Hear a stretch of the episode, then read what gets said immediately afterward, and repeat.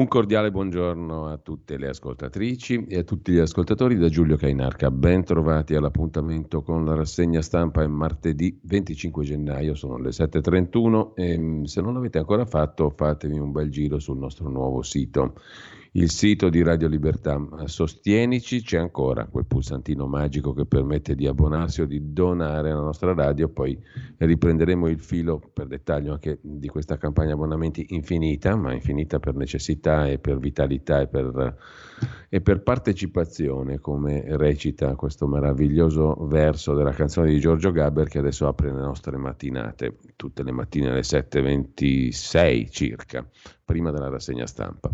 Fatelo, andate sul sito Radio Libertà, senza l'accento, radiolibertà.net e troverete mm, tutti i riferimenti come esattamente prima del resto. Il rinnovamento nella continuità è stata la nostra parola d'ordine, continua ad esserlo. Intanto ehm, diamo un'occhiata però anche alle agenzie di stampa di stamani, primo piano, tutto dedicato alla più alta ciscranna del più alto colle, vale a dire all'elezione del Presidente della Repubblica. Fumata nera per il colle, scrive l'agenzia ANSA in apertura, ma si apre il dialogo, girandola di incontri con Draghi e con i leader. Ha già iniziato le consultazioni da Presidente della Repubblica, scrive qualcuno. Mario Draghi già sta consultando i partiti e i leader di partito, forse per dare l'incarico al prossimo Premier, chi lo sa. Intanto ieri mh, 672 schede bianche, mh, la prima votazione per eleggere il Presidente della Repubblica per la ciscranna del colle più alto. Ma qualcuno poi ipotizza anche una ciscranna sulla ciscranna del colle più alto. E naturalmente questa è la nostra parola, la simpatica parola del giorno. 346 64 27 756 per chi partecipa anche al gioco etimologico di oggi, la ciscranna. Covid, superati i 10 milioni di contagiati in Italia, e poi il caso dell'Ucraina e l'Alleanza Atlantica che si dice pronta a difendere gli alleati. Spirano venti di guerra, come si suol dire, gli Stati Uniti mettono in stato d'allerta 8.500 soldati, Biden chiama gli alleati europei. Da Palazzo Chigi rischi di gravi conseguenze.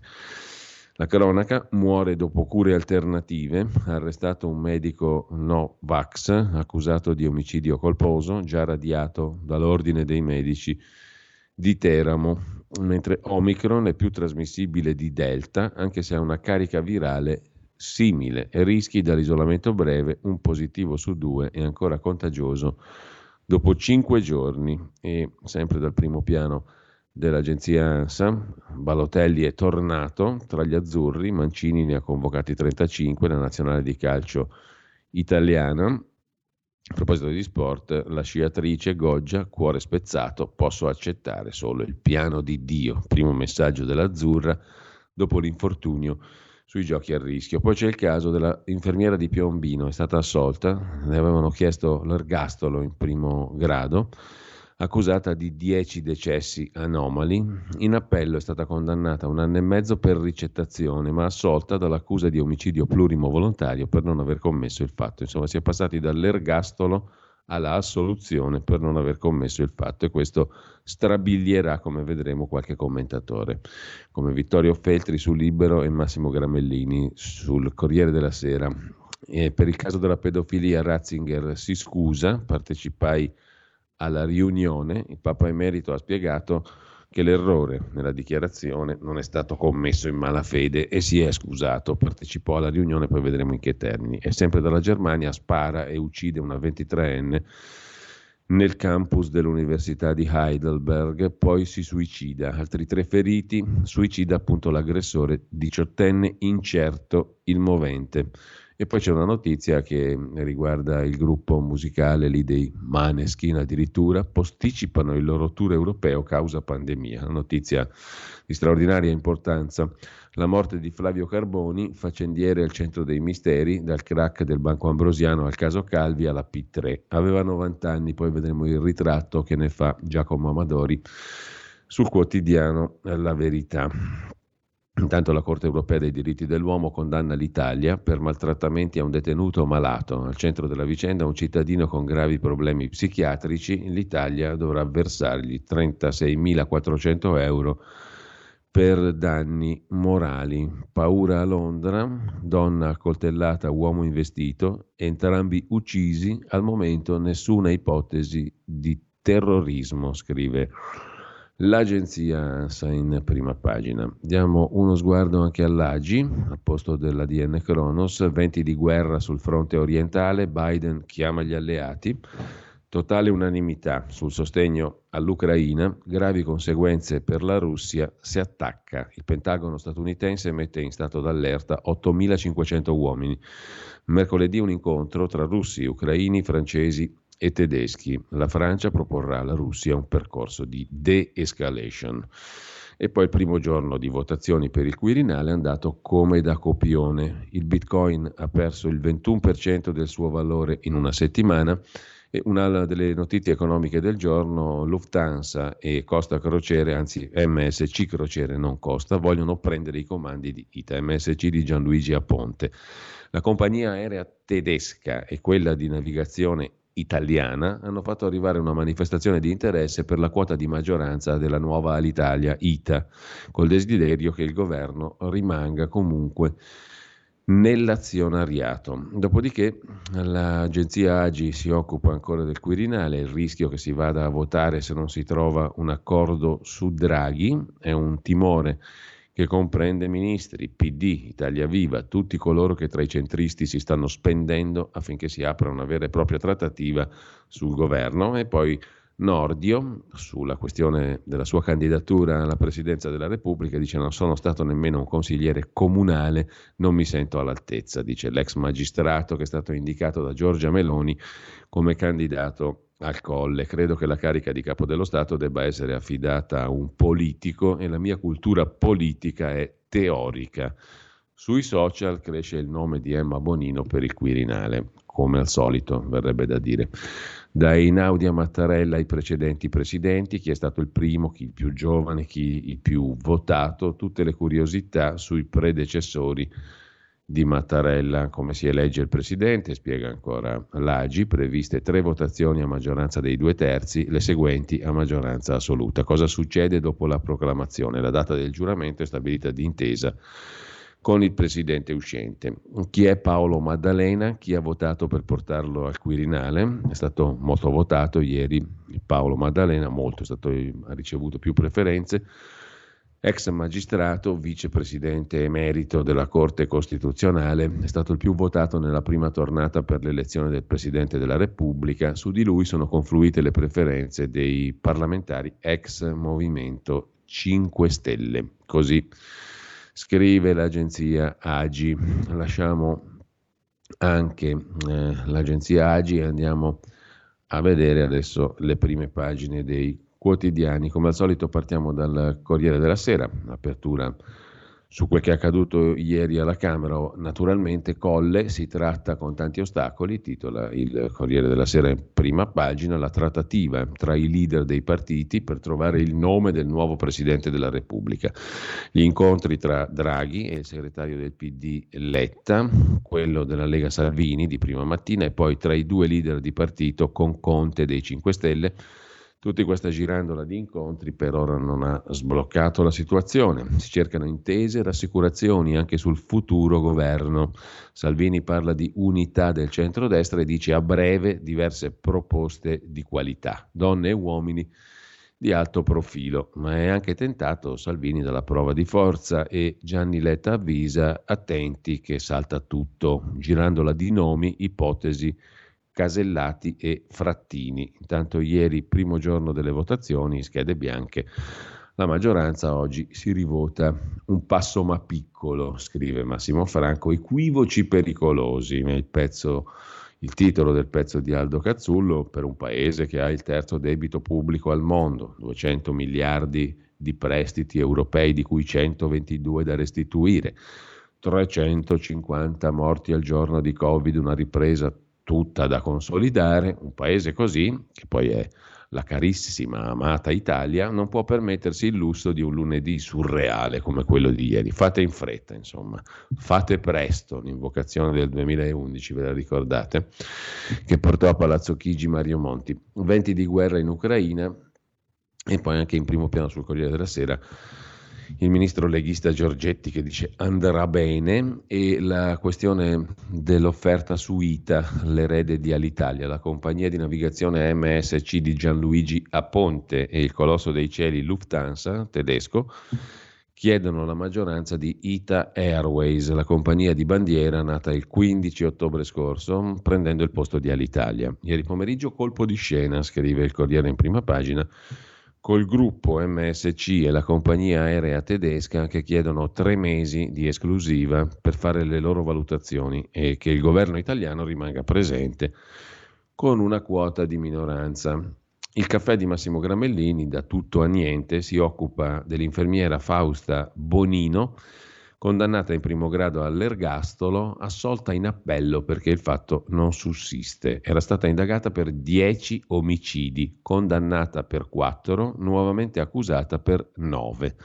Praticamente si è passati dall'ergastolo al non ha commesso il fatto. E allora chi ha avvelenato, chi ha iniettato l'eparina ai pazienti? Se questa è la sanità, se questa è la giustizia, difficile credere nello Stato, conclude. Facile la predica di oggi, Massimo Gramellini. Lasciamo il Corriere della Sera, andiamo a vedere la prima pagina di Repubblica. Repubblica apre su Salvini il gioco doppio di Salvini. A vuoto il primo scrutinio, 672 schede bianche, 16 voti per Mattarella. Il segretario della Lega negozia con Letta, Enrico, si scontra con Draghi sul colle e intanto cerca con Conte la convergenza su un nome di centrodestra. Frattini in pole position. La coalizione è un passo dal crack per i disaccordi sul nuovo governo, sul governo che nascerà dopo l'elezione del Presidente della Repubblica. Così apre Repubblica, l'adrenalina dei peones, il corpo di Berlusconi, la Ronzulli, ciambellana di Arcore, regno esausto, Licia Ronzulli che è una delle più vicine a Silvio Berlusconi, è il lunedì nero delle borse. L'Europa ha bruciato 386 miliardi. Intervista al fratello di Ghislaine Maxwell, caso Epstein, io e Ghislaine, la vita nella follia di casa Maxwell, poi lo vediamo. E guardiamo anche però la prima pagina della stampa di Torino, apertura anche per la stampa sul Quirinale, siamo al secondo giorno, già c'è l'effetto di saturazione, comunque Draghi apre le trattative sul colle. La ciscranna del Quirinale o una ciscranna sulla ciscranna al Quirinale, come la mettiamo? Come la vedete? 346 6427 756 per dire la vostra sul giochetto etimologico di oggi, la meravigliosa ciscranna del Quirinale. Il titolo dell'articolo di oggi che componiamo insieme. Intanto, ex all'Italia, parte la scalata di Aponte, Lufthansa e MSC puntano al controllo di ITA e Draghi apre le trattative sul Colle. Le trattative sul Colle e su Palazzo Chigi. Siete voi, partiti, a dovermi dire cosa volete che faccia. È il senso, scrive la stampa, di quello che Salvini si è detto con Draghi e che il leghista ha riportato ai più fidati, tra cui Ilario Lombardo della stampa, evidentemente in prima pagina lo riporta lui stamani, Lombardo, sul quotidiano torinese. Siano le forze politiche a dire cosa hanno in mente per lui, senza maiuscola incredibilmente, scrive la stampa, lui, Draghi, ma, aggiunge Draghi, al governo lui non resterà a ogni costo. Lo farò se potrò lavorare per raggiungere gli obiettivi prefissati. C'è Matteo Salvini che sfida Mario Draghi sui nomi dei ministeri, scrive ancora la stampa. L'incontro Salvini-Draghi, protagonista del primo giorno in transatlantico, tutti vogliono sapere com'è andata. Le risposte non sono univoche. Bene, dice Lorenzo Fontana, vice segretario leghista. Molto male, dice un centrista. Enrico Letta PD teme ma dialoga, il ritorno della liturgia del transatlantico con la foto di Umberto Bossi in prima pagina, ieri in carrozzina per votare, e poi sei anni senza Giulio, i genitori oggi incontrano Mario Draghi e chiedono verità, Giulio Regeni naturalmente. Il commento di Marcello Sorgi, due passi avanti e uno indietro, tipo Lenin uno avanti e due indietro, e mm, poi la trincea che resiste a Putin, stiamo parlando dell'Ucraina naturalmente. Il delirio di Robert Kennedy Jr., figlio di Bob, nipote di John Fitzgerald, attivista Novax pronto a tutto, in prima pagina sulla stampa ha tirato di mezzo Anna Frank, lo sfregio di Kennedy Jr., che è stato recentemente anche a Milano, poteva fuggire in Svizzera, Anna Frank, è l'ultima gaff del rampollo che flirta con Novax e antisemitismo. Insorgono le associazioni ebraiche che parlano di triste decadimento morale per il nipote di JFK, figlio di Bob Kennedy. Mm, a chiudere il buongiorno di Mattia Feltri dedicato alla giustizia. La Corte Costituzionale ha dichiarato, intitolato Crepapelle, la Corte Costituzionale ha dichiarato contrario alla Costituzione l'ergastolo ostativo, cioè la pena del carcere a vita senza speranza di uscirne da vivi. In particolare ha dichiarato anticostituzionale che collaborare con la giustizia sia l'unica via per scampare l'ergastolo ostativo. Può essere una via, ma non la sola. Il Parlamento è stato incaricato di aggiustare la legge, ma la gran parte dei magistrati non è d'accordo. Nino Di Matteo, Giovanni Salvi, Antonio Balsamo, presidente del Tribunale di Palermo, che chiede di non vanificare il sacrificio di Falcone. Ancor meno d'accordo il grosso dei leader politici, Salvini, Meloni, Conte e anche il capo della polizia, ex capo, Franco Gabrielli, ha detto che non serve l'approccio buonista. Si prefigura dunque, scrive Mattia Feltri, uno scenario in cui il meglio della società civile e il meglio della classe politica si oppongono all'adeguamento della legge perché non sono d'accordo con la Costituzione. Ritengono che realizzi gli obiettivi della mafia, aiuti i boss a comandare dal carcere e vanifichi il sacrificio di Falcone. Questa è la Costituzione italiana. Davvero soltanto a me scappa da ridere? Commenta Mattia Feltri. Vediamo adesso gli altri quotidiani per come ci ripresenta la nostra ottima edicola digitale. Avvenire, quotidiano di ispirazione cattolica, meglio tardi che mai.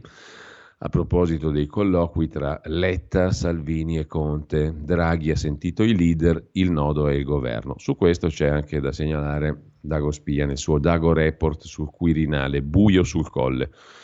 Non si era mai vista, scrive il sito di Roberto D'Agostino, una tale scorrettezza istituzionale, di Draghi ovviamente, perché Draghi è impegnato a fare un giro di consultazioni con i leader dei partiti per il futuro governo, come se Mario Pio, cioè Draghi, fosse già capo dello Stato. L'articolo dell'Economist, che scrive Draghi al colle è un male per l'Italia, ha fatto letteralmente infuriare Super Mario. Dite a Draghi che il suo peggior nemico non sono i partiti ma una marea di franchi tiratori che nessun leader riesce a controllare a partire dai 5 Stelle. Finalmente oggi il grande gesuita, come Dagospia chiama Mario Draghi, ha capito due cose della politica. Torniamo però ad avvenire. Oltre al meglio tardi che mai, cioè cominciano a parlarsi i leader dei partiti per il Quirinale, c'è da segnalare anche il messaggio del Papa. Solo se si ascolta la comunicazione è davvero buona, ha detto Papa Francesco nella riflessione che prepara la giornata delle comunicazioni sociali. Essere ascoltati è il più grande bisogno delle persone. Nella vita pubblica invece spesso ci si parla addosso e più del bene e della verità si cerca il consenso. Contro i pregiudizi, ascoltare le storie dei migranti, consiglia il Papa. A proposito di ascolto. Il generale Figliuolo ha detto che siamo al picco dei contagi, 10 milioni di casi, e sull'Ucraina è muro contro muro, scrive Avvenire. Da Avvenire andiamo a vedere anche il domani di Carlo De Benedetti, l'apertura sul Quirinale con il pezzo di Daniela Preziosi. Adesso Draghi tratta sul Quirinale. L'alternativa dei partiti è Casini. Draghi incontra Salvini e Letta a Palazzo Chigi, da lì arrivano e partono molte telefonate, segno che Draghi è in movimento, si tratta sul governo, ma mezzo PD e mezza Forza Italia lavorano anche sul nome di Pier Ferdinando Casini. Ci crede anche Amato, scrive Giulia Merlo, per questo vuole spostare la sua nomina alla Corte Costituzionale, il candidato per tutte le stagioni, il professionista a contratto, come lo ebbe a definire, tra le altre cose, Bettino Craxi. Le quotazioni di Amato per il Colle sono in salita, ma la sovrapposizione con l'elezione a presidente della Corte Costituzionale non lo aiuta. Nella speranza di essere scelto per ben altra carica, Amato lavora per prendere tempo, scrive domani in primo piano. Sempre su domani vi segnalo però un articolo, pagina 7, dedicato a una questione della quale ci siamo occupati molto, soprattutto con Zoom di Antonino Danna e Luca Cecchi. Contro i PFAS il Parlamento chiede al governo di muoversi. I PFAS sono sostanze contaminanti per fluoroalchiliche. La Commissione Ecomafie ha approvato la relazione sulla diffusione delle sostanze inquinanti. I composti sono presenti in tutto il Paese ma non ci sono limiti agli scarichi né norme penali. La commissione d'inchiesta sugli illeciti ambientali, commissione parlamentare, ha approvato il 19 gennaio la relazione sulla diffusione delle sostanze perfluoroalchiliche o PFAS sul territorio nazionale. La, re- la, relazione evidenzia che la presenza di questi composti sia, è generalizzata e sistematica non solo nelle aree più colpite, Piemonte e Veneto, ma anche in altre regioni italiane. In Emilia-Romagna negli ultimi anni l'Agenzia per l'Ambiente ha registrato uno sforamento esponenziale degli standard di qualità delle acque per quanto riguarda i PFAS. Così la regione toscana, dove i risultati dei monitoraggi hanno evidenziato la sistematica presenza di questi composti nell'Arno lo stesso vale per Lombardia, Lazio e potenzialmente per il resto del territorio italiano. Il Parlamento chiede al governo di muoversi su questa questione dei PFAS. C'è poi un pezzo di Giovanni Tizian su Flavio Carboni, dalla P2 ai soldi della mafia, i misteri dell'amico dei potenti, Flavio Carboni, faccendiere tra i più famosi d'Italia, al centro dei misteri italiani, condannato per la bancarotta dell'Ambrosiano. L'ultima indagine segreta era sui soldi e i rapporti con i clan, ma con la sua morte è destinata all'archiviazione. Dal domani passiamo al Fatto Quotidiano di Marco Travaglio. Apertura del fatto dedicata a un quesito. Monarchia o Repubblica? Al centro c'è sempre Draghi, sia monarca che Presidente della Repubblica. Quirinale primo giorno, valanga di schede bianche in attesa dei candidati veri. Draghi usa Palazzo Chigi per sondare i leader, ma raccoglie quasi solo no. Si teme il presidente padrone. E da questo tema si passa alla questione Covid, flop obbligo over 50, convinto soltanto uno su sei. Dal 7 gennaio soltanto 339.000 le prime dosi. Poi c'è un'altra questione che racconta Marco Lillo in prima pagina sul Fatto Quotidiano. Borsellino indagava su fascisti e servizi segreti. Svelato l'incontro con l'esponente nero Volo. Report ha scovato una testimonianza inedita del 2016. Il giudice, poco prima di essere ucciso in via D'Amelio, vide l'estremista di destra Volo, personaggio chiave che aveva già reso dichiarazioni a Falcone sugli intrecci tra mafia ed eversione. A pagina 9 lo racconta appunto Marco Lillo, l'incontro inedito tra il PM e l'estremista Alberto Volo. Borsellino stava indagando sui neri e sui servizi segreti. Un mese prima di essere ucciso in via D'Amelio, 19 luglio del 92, oggi alle 13, una puntata speciale curata da Antonino Danna su quel 92, appunto, su quell'anno, che vide poi l'elezione, tra l'altro, al Presidente della Repubblica di Oscar Luigi Scalfaro. Paolo Borsellino, dunque un mese prima di essere ucciso, stava indagando sui collegamenti tra mafia, eversione nera e servizi segreti per illuminare i misteri della strage di Capaci, Falcone e la scorta e la moglie. Nella sua disperata corsa contro il tempo per scoprire la verità sull'uccisione del suo fraterno amico Giovanni Falcone, prima di essere ucciso a sua volta, Borsellino, in gran segreto, al di fuori di ogni ufficialità, avrebbe incontrato un personaggio chiave degli intrecci tra servizi segreti e eversione nera, Alberto Volo, classe 1948, morto il 3 settembre del 2020. A parlare per la prima volta dell'incontro con Borsellino è stato proprio Volo, in un verbale inedito reso ai pubblici ministeri Antonino Di Matteo e Roberto Tartaglia nel luglio del 2016. Nell'interrogatorio svelato ieri in tv dalla trasmissione Report, Alberto Volo racconta i particolari di questo incontro. La Procura di Palermo sta indagando, ma al momento non c'è riscontro al racconto di Volo. Sulle agende ritrovate, quella grigia e quella marrone, Di Borsellino non c'è traccia dell'incontro in quei giorni. L'agenda rossa, che era quella dove il giudice avrebbe annotato probabilmente un incontro come questo, come è noto, non è mai stata trovata. Ne ha parlato appunto la trasmissione Report condotta da Sigfrido Ranucci che ha dedicato un approfondimento alla strage di Bologna. Il servizio di Paolo Mondani presentava anche altri scoop come l'intervista a Pasquale Notarnicola, l'ex capo del controspionaggio servizio segreto militare anni 80 scomparso da poco, ha parlato, poco prima di morire, delle attività di depistaggio dei servizi segreti nelle indagini sulla strage di Bologna. L'incontro, svelato da volo, tornando alla Borsellino nel 2016, si sarebbe tenuto a Trapani nel giugno del 92, in un locale vicino allo svincolo autostradale. Volo si sarebbe rivolto a Borsellino che era l'unica persona che poteva chiarire. Ero disposto, ha raccontato Volo, a fare l'esca, perché sono convintissimo che ci fosse un unico filo rosso legato a quello che l'ordine fosse partito da Roma, convinto di nome e cognome del mandante, proprio convinto. A detta di Volo, Borsellino pensava, come lui, che ci fossero mandanti esterni alla mafia. Gli dissi quello che io temevo e scoprì, dice Volo, che lui era praticamente sulla stessa linea, assolutamente.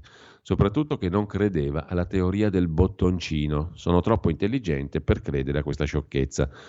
Secondo volo, quindi, Borsellino non credeva alla matrice solo mafiosa dell'attentato di Capaci. Da qui l'allusione al bottoncino del telecomando schiacciato da Giovanni Brusca. Volo, professore palermitano di buona famiglia, era stato allievo ufficiale paracadutista della Folgore a Pisa. Ai magistrati ha raccontato di essere stato agganciato e addestrato in quel periodo alle Canarie da un'organizzazione paramilitare. Dopo aver collaborato con Giovanni Falcone tra l'89 e il 90, era andato in Spagna su consiglio di Falcone, a suo dire. Dopo la strage di Capaci, Volo torna in Italia per cercare di capire quel che sta accadendo in Sicilia e descrive ai pubblici ministeri Tartaglia e di Matteo una sorta di indagine sua, personale, con tanto di sopralluogo a Capaci. L'estremista di destra si convince che quella strage non può essere solo farina del sacco della mafia di Totò Riina. A partire dall'89 Volo aveva incontrato Giovanni Falcone più volte e racconta ai pubblici ministeri di averlo visto prima in un appartamento del centro di Palermo, per poi verbalizzare le sue dichiarazioni sui suoi rapporti con un'organizzazione paramilitare simile a Gladio di nome Universal Legion. In quegli interrogatori Volo riferisce dell'omicidio di Piersanti Mattarella con le confidenze ricevute dall'estremista nero, a suo dire, Francesco Mangiameli. Poco prima di essere ucciso da Valerio Fioravanti nel settembre 80, Mangiameli gli avrebbe confidato che l'omicidio Mattarella era stato deciso a casa di Licio Gelli e che ad uccidere Mattarella sarebbero stati Gilberto Cavallini e Valerio Fioravanti stesso. Sul movente, sempre Mangiameli, mi precisò, dice Volo, che l'omicidio era stato provocato dalle aperture al Partito Comunista in quel periodo in Sicilia, di cui Mattarella era il principale sostenitore. Una pista che poi fu sconfessata dai giudici. Cavallini e Fioravanti sono stati assolti da queste accuse. Il report ieri ha però ricordato l'audizione di Falcone, Commissione antimafia 22 giugno del 1990, nella quale si comprende che il magistrato credeva alla pista nera per quell'omicidio. Questo in prima pagina sul Fatto Quotidiano di oggi. A proposito del Fatto Quotidiano, poi segnaliamo anche l'articolo di commento di Marco Travaglio, Draghi o Schettino? Noi che siamo gente semplice, scrive il direttore del Fatto, avevamo capito che un anno fa Draghi avesse accettato contro voglia l'estremo sacrificio di guidare il nuovo governo e salvare la patria, per non restare insensibile allo straziante grido di dolore di un Mattarella affranto dal fallimento della politica, dalle sorti della pandemia e del PNRR. Perciò con altri 352 morti abbiamo letto allibiti le notizie su di lui, con la L maiuscola, stavolta lo scrive Travaglio, sperando invano in una secca smentita. Il Corriere riferiva che Draghi resiste al pressing di chi lo invita a trattare con quei puzzoni dei partiti, ma subito dopo egli vedeva o sentiva Salvini e altri puzzoni dei partiti per parlare della sua candidatura al Quirinale, già oggetto di misteriosi conversari tra il suo palafreniere Funiciello e il dirigente Fininvest in pensione Gianni Goldman Sachs Letta. Altri scrivevano che i suoi ministri più fedeli, anziché augurarsi che egli resti dov'è per restarci anche loro, lo vorrebbero al colle, perché se no mollerà sdegnoso Palazzo Chigi, come il bimbo capriccioso dell'oratorio che se ne va con il pallone o che lo buca, scrive Marco Travaglio, perché gli altri non glielo passano. Altri ancora, tra un soffietto e l'altro, dei camerieri di casa Agnelli Elkan De Benedetti, hanno saputo dai soliti ambienti draghiani che egli toglierebbe il disturbo se al colle non andasse una figura di altissima autorevolezza istituzionale, forse per risparmiargli un eccessivo complesso di superiorità. Può restare premier soltanto con Mattarella o Amato, ha scritto la stampa, come se la Costituzione affidasse al premier la nomina del capo dello Stato e non viceversa. Queste e altre notizie ci restituirebbero, se non smentite, non un salvatore, ma un affossatore della patria, non un nonno al servizio dell'Italia, ma uno che mette l'Italia al servizio del nonno, un uomo guidato soltanto dalla sua sfrenata ambizione, che dopo aver spappolato i partiti che lo sostengono, riesce pure a spaccare la sua maggioranza fra sì drag e no drag, dopo aver auspicato che restasse unita sul Quirinale, a indebolire se stesso come premier e a esporre l'Italia agli speculatori. E peggio ancora, è pronto a rovesciare il governo che salva l'Italia, mentre quei puzzoni dei suoi alleati, Conte, Salvini, Berlusconi, mezzo PD, gli gridano resti a bordo, cazzo. Ancora una volta, mal consigliato, sottovaluta il rischio di passare alla storia come il più irresponsabile dei destabilizzatori. Ma siamo certi che, come per la conferenza stampa a scoppio ritardato, lo capirà e oggi smentirà tutto con una secca nota. Diffido chiunque dall'attribuirmi aspirazioni quirinalizie e dal votarmi. Un anno fa assunsi un impegno con Mattarella, intendo onorarlo fino a fine legislatura, mi chiamo Draghi e non Schettino, così Marco Travaglio. Eh, intanto scuola-lavoro, un sistema rotto che non educa, c'è un um, articolo di approfondimento sulla questione dei rapporti appunto di formazione di scuola-lavoro un sistema rotto appunto che non ha imparato la lezione. Troppi incidenti, intese assurde con McDonald's, dell'esercito, eccetera, pochi dati sugli effetti del training, le differenze con la Germania nel sistema di alternanza scuola-lavoro che in Italia non funziona, scrive il Fatto Quotidiano. Dal Fatto noi passiamo al foglio di Ferrara e Cerasa, il foglio sotto la testata si occupa di politica estera, anzi di Medio Oriente e di Siria, la strategia di chiudere i resti dello Stato islamico in contenitori e far finta di dimenticarsene non funziona. Lo Stato islamico è ancora lì. Per quanto concerne l'Italia, Draghi tratta con Letta, Conte e Salvini, ma non basta. Il commento del direttore Cerasa, il Quirinale ora è un referendum su Mario Draghi. Chi potrà mai dire no al Premier? Veti che cadono, leader che dialogano, insomma si sta preparando alla venuta di Mario Draghi, anzi la salita di Mario Draghi sulla ciscranna del colle più alto. E sempre dalla prima pagina del foglio di oggi, il tumulto dei peones che vogliono umiliare Draghi, la pazienza del Bossi, Maurizio Crippa se ne occupa, se i cronachisti della Repubblica, quelli che compilano le schede biografiche, avessero avuto un po' di pazienza, non avrebbero dovuto ricredersi o far finta di niente ieri, quando il vecchio senatore Umberto Bossi, malandato ma col sigaro tra i denti, che da quasi tre anni non si muoveva da gemonio, si è spinto, anzi si è fatto spingere in carrozzina fino a Montecitorio, cravatta verde, pochette verde, per votare il Presidente della Repubblica. Lui che dalla Repubblica voleva secedere, lui che aveva 300.000 insorti su nelle valli contro Roma ladrona e invece ieri Bossi era lì facendo uno sforzo sanitario, senz'altro più ingente di quello fatto dalla Novax, come si chiama, e uno sforzo politico maggiore di tante burbette alla prima chiama per quella Repubblica contro cui ha sempre alzato il vocione. A chi gli chiedeva pronostico ha detto furbo che Draghi è un nome che può uscire alla fine e a chi gli chiedeva del suo amico nemico ha disegnato col sigaro un lampo di intelligenza. Berlusconi, ha detto Bossi, ha una grande dote, è un uomo coraggioso, ma la dote che gli manca è la pazienza. Politico di razza, commenta Maurizio Crippa su Umberto Bossi ieri al voto in Parlamento. Della parlamentare invece ex 5 Stelle Cunial parleremo dopo perché non è malata, quindi non è contagiata e quindi non può votare al drive-in. È sana ma non ha il Green Pass e quindi non può entrare alla Camera. Lei promette di fare invalidare le elezioni del Presidente della Repubblica, ci proverà perlomeno. Nel frattempo il ballo di Salvini, titola ancora il foglio in prima pagina, il capo della Lega sparge dubbi su Draghi ma la trattativa c'è. Mario ora chiama Berlusconi, avrebbe consigliato, detto Salvini a Draghi, così in prima pagina sul foglio. C'è poi appunto l'articolo sui peones che non votano manco morti Draghi.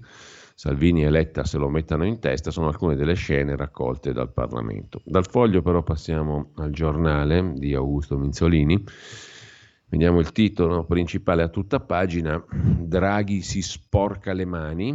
Finalmente il Premier scopre le carte e fa le consultazioni per salire al colle, ma non convince i partiti. E rispunta anche l'ipotesi del Mattarella bis.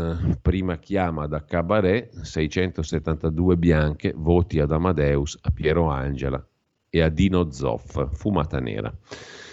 Delirio Novax al drive-in, l'ex grillina Cunial senza Green Pass, le elezioni sono da invalidare, dice la parlamentare ex 5 Stelle Sara Cunial.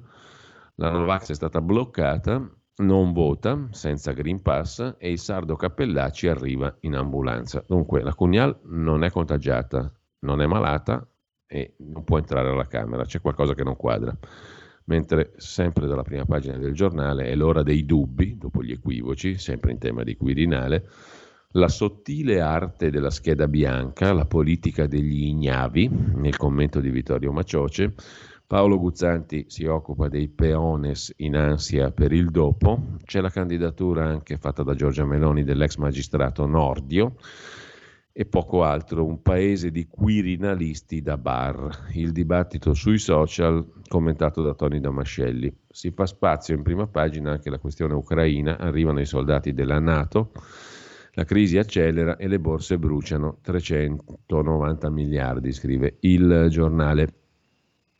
Il giorno, Nazione Ernesto del Carlino, quotidiano nazionale, si occupa di due questioni. Si muove Draghi, decolla il dialogo, L'hanno capita che con i muscoli si perde tutti, quindi prove di accordo unitario, scrive il direttore Michele Brambilla. Salvini vede Letta e Conte fa arrabbiare Meloni e Forza Italia, ma anche Draghi apre un proprio giro di consultazioni. La trattativa riguarda anche il governo. Prima votazione a vuoto, crescono le opzioni Mattarella bis e Casini riappare anche Frattini. E poi c'è il drive-in Quirinale, il voto più strano di sempre, il seggio dei positivi è nel parcheggio della Camera dei Deputati, schede depositate fuori dal finestrino e c'è chi arriva in ambulanza. A proposito del commento del direttore, invece sembra, sottolineo sembra, scrive Michele Brambilla, perché in questi frangenti i politici dicono una cosa per farne intendere un'altra, sembra che destra e sinistra abbiano cominciato a parlarsi per scegliere il nome del nuovo Presidente della Repubblica. Meno male l'hanno capita, coi muscoli si perde tutti. Poi c'è la questione del ribaltamento totale dell'ergastolo in assoluzione perché non ha commesso il fatto a Livorno per la infermiera, morti sospette in corsia, assolta l'infermiera, poi vedremo un'intervista sul Corriere della Sera. Lasciamo però il giorno dal mattino di Napoli, vi segnalo in prima pagina, oltre alle solite cose sul Quirinale, di cui abbiamo già detto abbastanza, la questione della giustizia nel distretto di Napoli, della Corte d'Appello di Napoli, ci sono almeno 4.000 condannati ancora a piede libero. 4.000, è un intero paese. All'ombra del distretto di Corte d'Appello di Napoli ci sono almeno 4.000 persone destinatarie di sentenza che dovrebbero essere arrestate ma sono a piede libero. Tra queste anche il manager Andrea Vetromile, arrestato però grazie a un Green Pass. 4.000 condannati a piede libero nel distretto di giustizia di Napoli. Cifre apocalittiche, mentre dal mattino passiamo al tempo di Roma il quotidiano diretto da Franco Bechis che dedica la sua grande foto d'apertura a Mario Draghi a Mario Draghi fotomontato come un centometrista. Scatta Draghi, ma è a ostacoli. Scende in campo il Premier nella corsa verso il colle, ma dentro i partiti fioccano i primi no e le perplessità. E aggiunge Francesco Storace, i franchi tiratori stanno preparando la festa ai partiti. C'è chi teme per la poltrona, scrive Storace che di esperienza politica ne ha abbastanza. I disobbedienti della scheda bianca sono solo l'antipasto del caos in arrivo. I franchi tiratori di ogni partito sono pronti a scatenarsi con un unico chiodo fisso, ma mi ricandidano, sono i peones, i franchi tiratori, insomma quelli che badano soprattutto alle proprie terga e che non mettono in giusta considerazione la ciscranna del colle più alto. Vogliamo pensare a questa ciscranna? qualcuno parla anche di Ciscranna, sulla Ciscranna, ma sono i più, i più infami tra i commentatori. Intanto, tabaccai in sciopero anti-Green Pass, la categoria annuncia una serrata contro le ultime restrizioni del governo e vediamo un po' come la vede il direttore Franco Bechis sulla questione di Draghi, Quirinale e compagnia cantante. Quasi in extremis, poco prima che Roberto Fico dichiarasse aperta la corsa al Quirinale, è scattato dai blocchi di partenza Mario Draghi. Telefonate, incontri, chiacchiere, insomma, il Premier ha cominciato il suo sprint. Mm, incontri, chiacchiere che mano a mano sono emerse durante la giornata. Draghi ha parlato con Salvini, poi con Berlusconi, poi con Letta, perfino con Giuseppe Conte. Bocche cucite da tutti, ma secondo le ricostruzioni si può ben dire che ieri è partita l'autocandidatura dell'attuale Presidente del Consiglio al Quirinale, tanto che si è parlato, scrive Franco Bechis, si è parlato anche e soprattutto della composizione del possibile governo che potrebbe prendere il posto di quello di Draghi se Draghi salisse lassù, sulla ciscranna del colle più alto. Parte la corsa al colle di Mario Draghi, ma è piena di ostacoli. La sintesi del punto di vista dell'editoriale di Franco Bechis. I nemici di PD, 5 Stelle e Lega, nel PD, 5 Stelle e Lega, non sono pochi. Le alternative sono Casini, Casellati, Riccardi, ma tutte da costruire. Improbabile un nome frutto dell'intesa Conte-Salvini, come potrebbe essere Frattini. Lo sparo dello starter si è sentito. Dai blocchi di partenza, finalmente Draghi è uscito, ma a fine giornata ha capito di non poter correre i 100 metri in scioltezza. È una corsa ad ostacoli, gli ostacoli non saranno pochi e la squadra degli avversari in campo c'è, piuttosto agguerrita anche se non è ancora scattata davvero, però la, la, anche se non è ancora scattata davvero, dando l'impressione che ancora una volta quella di Draghi sia stata una falsa partenza. Nulla è scontato negli incontri delle prossime ore, ma nota Franco Becchi si sta emergendo una contrarietà sempre più larga alla candidatura di Draghi alla presidenza della Repubblica, per un motivo o per l'altro. Sulla carta resta il candidato che ha la maggioranza più larga in partenza, quella che lo sostiene oggi a Palazzo Chigi, gli ha votato la fiducia tutte le volte che l'ha chiesta. In quelle fila però molti lo vedono come capitano e regista della squadra, ma non lo vorrebbero come allenatore, convinti che per la squadra verrebbe meno un bomber e senza gol si precipiterebbe in classifica. L'ho raccontata con un paragone ingeneroso, ma i toni in privato non sono proprio zuccherosi nei confronti di Mario Draghi. Salvini tratta in transatlantico selfie e battute, il trasloco di Mattarella, gli scatoloni da Palermo a Roma. Così sul tempo, la Repubblica, eh, abbiamo già vista prima, la Repubblica ci manca dunque dal doppio gioco di Salvini, ci, manca, ci manca da vedere, chiedo scusa, la verità è libero, vediamo subito, poi il riformista e il manifesto. Libero mette in primo, chiedo scusa, partiamo dalla verità intanto, comunque la verità ha due questioni in primo piano, il Green Pass che diventa eterno, Difficile riconquistare i diritti perduti, la legge così Claudio Antonelli, c'è il rischio degli esodati della terza dose e il governo pensa di togliere la scadenza al Green Pass, di renderlo valido in eterno. Non è una bella notizia, significa che non ce ne libereremo più, come conferma l'Unione Europea, raccoglierà tutti i nostri dati e non solo quelli sanitari. Il Green Pass è per sempre, scrive Antonelli. Troppe funzionalità sono nascoste nel Green Pass e troppe opportunità di tracciamento ai fini fiscali per immaginare che una volta costruita l'impalcatura qualche governante la smonti. Per capirlo basta osservare fatti recenti in Italia e progetti vecchi di qualche anno a Bruxelles. Introdotto con la scusa dello stato di emergenza, il Green Pass o carta verde italiana è stata poi messa in stretta correlazione col numero delle dosi vaccinali. Un mese fa il governo chiede al Parlamento di prorogare la tracciabilità Covid degli italiani fino a fine 2022 nonostante che lo stato d'emergenza scada a marzo e l'obbligo vaccinale a giugno. Infine, in queste ore, lungi dal mandare in pensione il Green Pass, si discute di prorogare senza data di scadenza la tessera verde a chi ha già tre dosi. Insomma, il passo definitivo per sganciare il Green Pass da qualunque criterio sanitario e per cominciare a utilizzarlo per il fisco, evidentemente. Questo è il pericolo che ha lanciato più volte Claudio Antonelli sulla verità.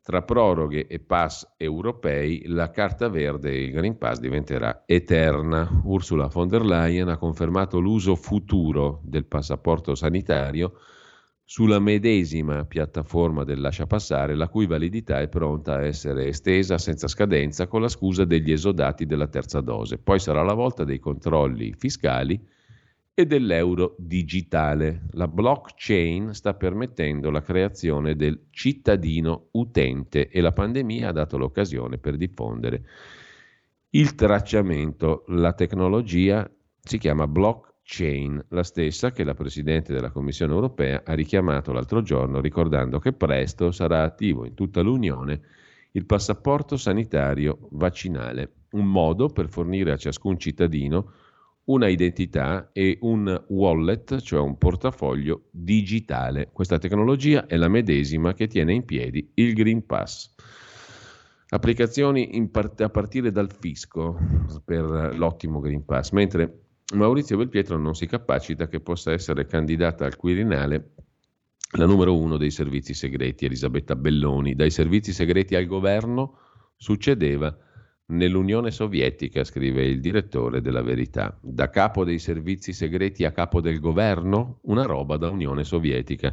In caso di trasloco di Mario Draghi al Quirinale, a Palazzo Chigi potrebbe arrivare Elisabetta Belloni, che dirige i servizi segreti dall'anno scorso, è la numero uno del DIS, cioè dell'ufficio che eh, coordina i due servizi segreti interno ed estero. Una promozione in stile KGB, in stile sovietico, scrive Belpietro, ma il paese non può tollerare un altro pateracchio tecnico.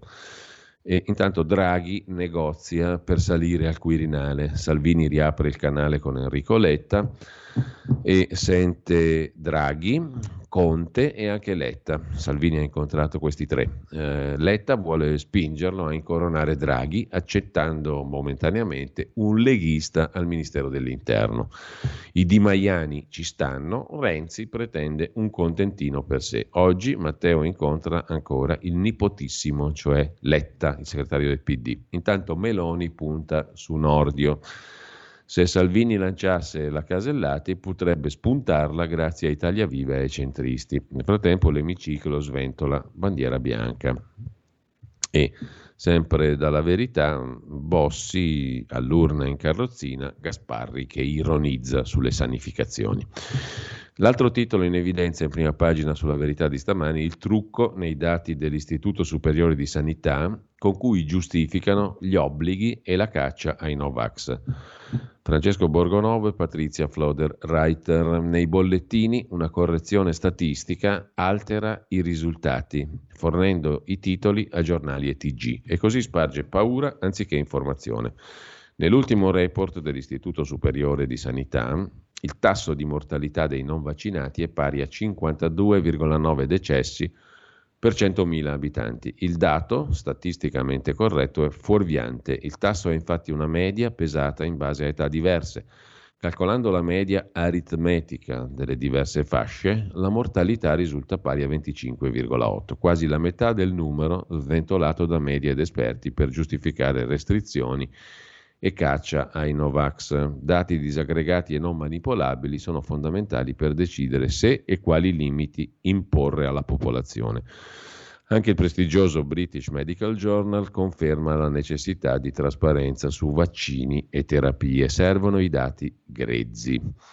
Con ciò Segnaliamo anche in prima pagina uno studio danese che smonta il long covid, ai bimbi niente vaccinazioni, intervista a un farmacologo sulle vaccinazioni ripetute che sono inutili e rischiose, a pagina 13 Ignazio Mangrano intervista Paolo Puccetti, farmacologo dell'Università di Perugia, la vaccinazione di massa è stata ininfluente, la corsa a immunizzare a tappeto non ha contrastato la diffusione del virus. A breve quasi il 100% della popolazione sarà diventato positivo e insistere con le dosi può anzi indebolire la risposta immunitaria, sostiene il professor Puccetti.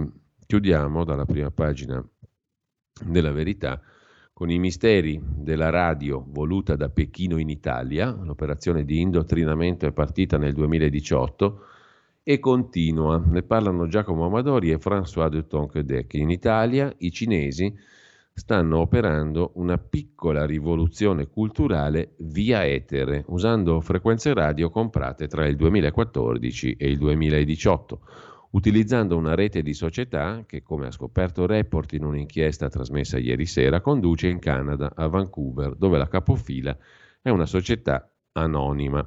Ma come hanno ricostruito gli inviati della trasmissione di Rai 3, Dietro ci sarebbe il governo cinese e un manager che durante la scalata alle frequenze concessa dal Ministero dello Sviluppo Economico ha sfoggiato la bellezza di tre identità diverse, i misteri della radio italiana manovrata da Pechino dal 2018. Report ha scoperto che la società che trasmette sulle frequenze concesse dal Ministero dello Sviluppo Economico dipende dal governo cinese, fa capo a una società anonima e a un manager dalla tripla identità con rapporti con class editori Paolo Panerai, ovvero Milano Finanza sostanzialmente. Tutto inizia con la fondazione nel 2013 dell'Italian International Radio and Media SRL, sede legale a Milano. Le quote appartengono alla SKS Eustars Investment con base a Cipro, paese dove la tassa sugli utili è al 12%, in alcuni casi 2%, quella sui dividendi è 0%.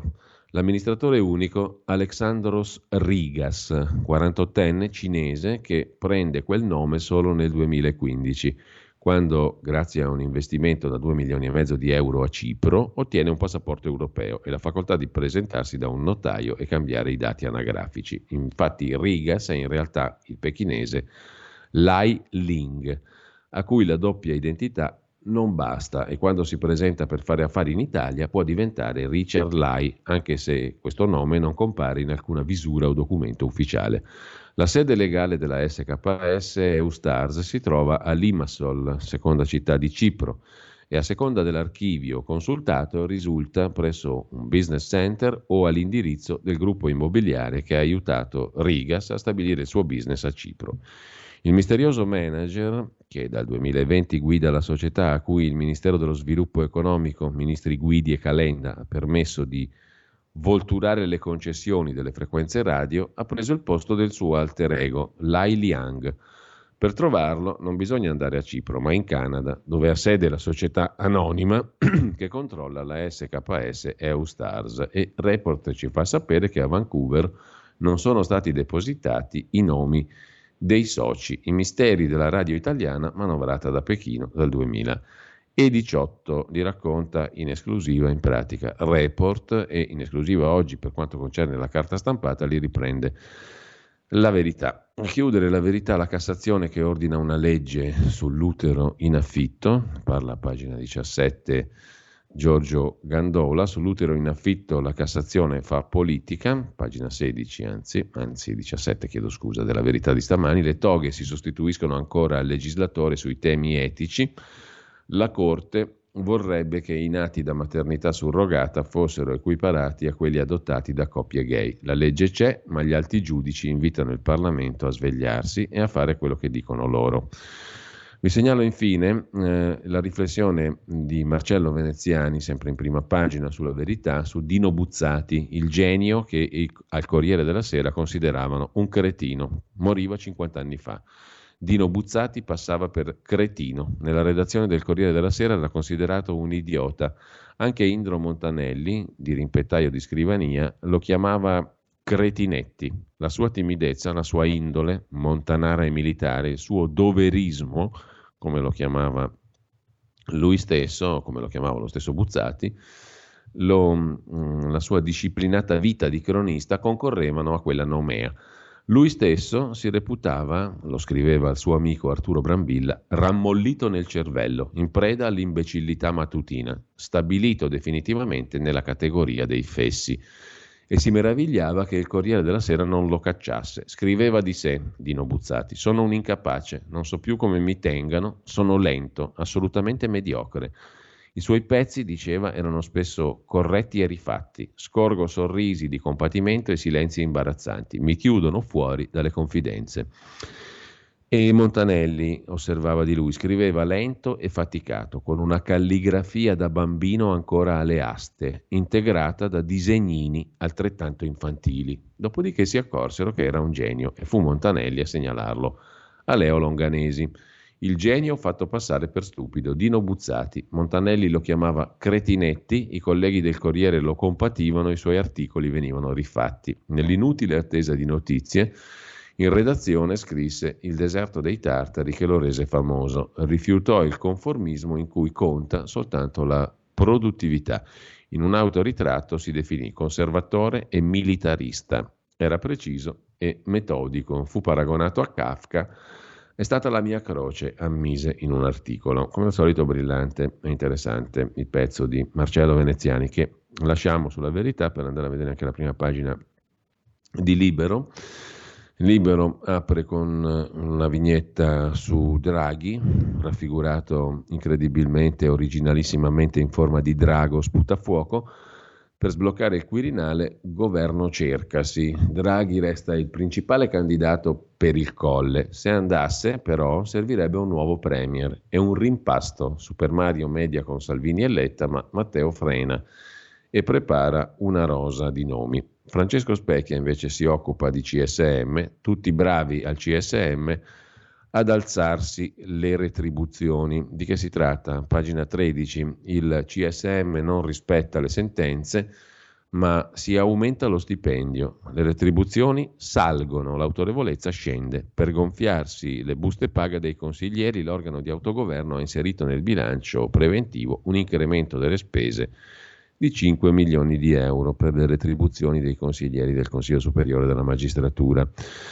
E sempre dalla prima pagina di Libero, nella chiesa tedesca chiedono le quote gay, scrive Renato Farina, l'outing di 125 membri della Curia in Germania, pagina 17, il pezzo di Renato Farina, nella chiesa tedesca ufficialmente c'è la richiesta di quote gay a due giorni dall'uscita del dossier sugli abusi ecclesiastici in Baviera, un centinaio di preti e funzionari minaccia lo scisma se Papa Francesco non benedirà i matrimoni fra gli omosessuali. Con ciò lasciamo anche libero, abbiamo visto le principali prime pagine, ma andiamo a vedere anche velocissimamente la prima pagina del riformista di Piero Sansonetti, ora ci prova Draghi, ma i cecchini sono sempre in agguato, è il titolo d'apertura e poi un pezzo su Carboni, ricordato dal magistrato Otello Lupacchini. Carboni si porta via i misteri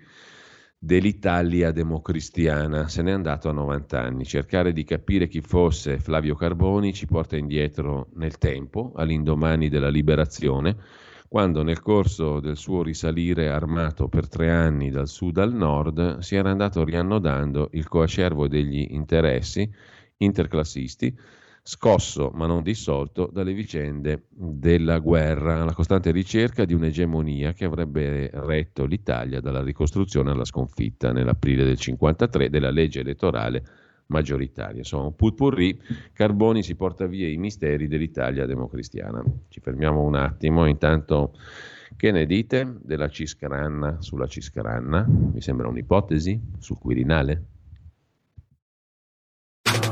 Stai ascoltando Radio Libertà. La tua voce libera, senza filtri né censura. La tua radio. Stai ascoltando Radio Libertà, la tua voce libera, senza filtri né censure, la tua radio.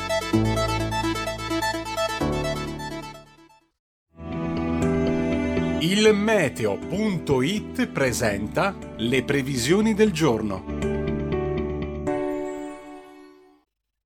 L'alta pressione torna ad espandersi su quasi tutta l'Italia e regalerà al nostro paese una giornata asciutta e prevalentemente stabile. Temperature stazionarie. In mattinata il sole sarà dominante su tutto il territorio nazionale, anche se al nord avremo una presenza diffusa di nebbie, foschie e nubi basse, soprattutto sul Triveneto e su gran parte delle aree pianeggianti, al massimo nubi sparse altrove. Nel pomeriggio la situazione non è destinata a cambiare in maniera rilevante. Avremo ancora più nubi al nord rispetto al centro e al sud, ma sempre con piogge quasi del tutto assenti. Le previsioni di ilmeteo.it tornano più tardi. Una buona giornata da Andrea Garbinato. Avete ascoltato le previsioni del giorno. E la linea torna a Giulio Cainarca.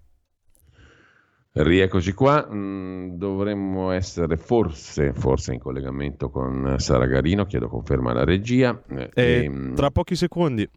Benissimo, allora tra poco ci colleghiamo rapidamente con Sara Garino per gettare uno sguardo su quel che accade nel corso della mattinata fino alle 13 nella programmazione di RPL. Intanto vi ricordo un zoom um, su 60 minuti al Quirinale dalle ore 14 di oggi, zoom speciale curato da Antonino Danna su come parla il Presidente della Repubblica, dal discorso di insediamento di Enrico De Nicola nel 1946 a quello di Sergio Mattarella nel 2015 la storia d'Italia che si intreccia nello stile degli inquilini al Quirinale, una sorta di viaggio nella memoria, dalle 14 di oggi alle 13 invece c'è uno speciale sugli anni 90, anzi sul 92 in particolare. La caduta degli dei, sempre curato da Antonino Danna, con un ospite d'eccezione, Luciano Gelfi, quirinalista del TG2 e ehm, c'è una puntata speciale sul 92, un anno particolare, cruciale, quello degli attentati ma anche del passaggio da Cossiga a Scalfaro, una successione non facile, appunto, spinta dal tritolo di Capaci e una situazione politica e sociale sull'orlo del burrone, questo a partire dalle ore 13 di quest'oggi. Per quanto riguarda invece le 10.35, alle, 10, alle 9.30 avremo con noi il professor Ugo Volli e parleremo comunque dello stile comunicativo e della cifra comunicativa del ruolo del Presidente della Repubblica dalle 9.30 alle 10.30. Alle 10.42 fronte del blog Edoardo Montolli, dedicato proprio al Quirinale, non perdete il suo pezzo, e, e poi un filo diretto sul, sull'elezione del Presidente a partire dalle 11 con Antonino Danna. Alle 12 con noi Sara Garino per il suo talk del martedì. Buongiorno Sara. Buongiorno Giulio e buongiorno a tutto il pubblico. Allora, di cosa si parla oggi ad Alto Mare? Guarda Giulio, mentre le forze politiche sono impegnate nella scelta del prossimo inquilino del Quirinale, quindi della casa di tutti gli italiani, quest'oggi ad Alto Mare torneremo a parlare di case, di mastone, di settore immobiliare alla luce di quelle che sono le prospettive e le possibilità che speriamo l'Italia saprà cogliere del piano nazionale di ripresa e resilienza. Lo faremo come di consueto con il presidente nazionale di Confedilizia, l'avvocato Giorgio Spaziani Testa, sarà con noi anche un gius lavorista, l'avvocato Marco Proietti e Antonio Maria Leo Zappa, presidente della Fondazione Noi Tutti. Benissimo, allora appuntamento alle ore 12, io ringrazio Sara Garino, grazie mille. Grazie, a più tardi. buon lavoro. A più tardi. Mentre, mentre, diamo un'occhiata prima di tornare alla rassegna stampa ai messaggi che sono arrivati al 346 64 27 756, un saluto dallo Sri Lanka, Austin. Ricambiamo il saluto dallo Sri Lanka, non so che ore possano essere, bisogna fare quattro conti per capire che ore sono nello Sri Lanka. La Ciscranna è una cassa panca sulla quale ci si può sedere da due parti, scrive un ascoltatore. Nella da Novara, sedia con braccioli o cassa panca con braccioli mobili. Altro significato, meno nobile e dispregiativo, non lo voglio considerare in questa occasione, scrive Nella. L'unico presidente della Repubblica che vogliamo è e non lo dico. Ciscranna è poltrona, sedia sgangherata a rischio come quella di Salvini, scrive un altro ascoltatore.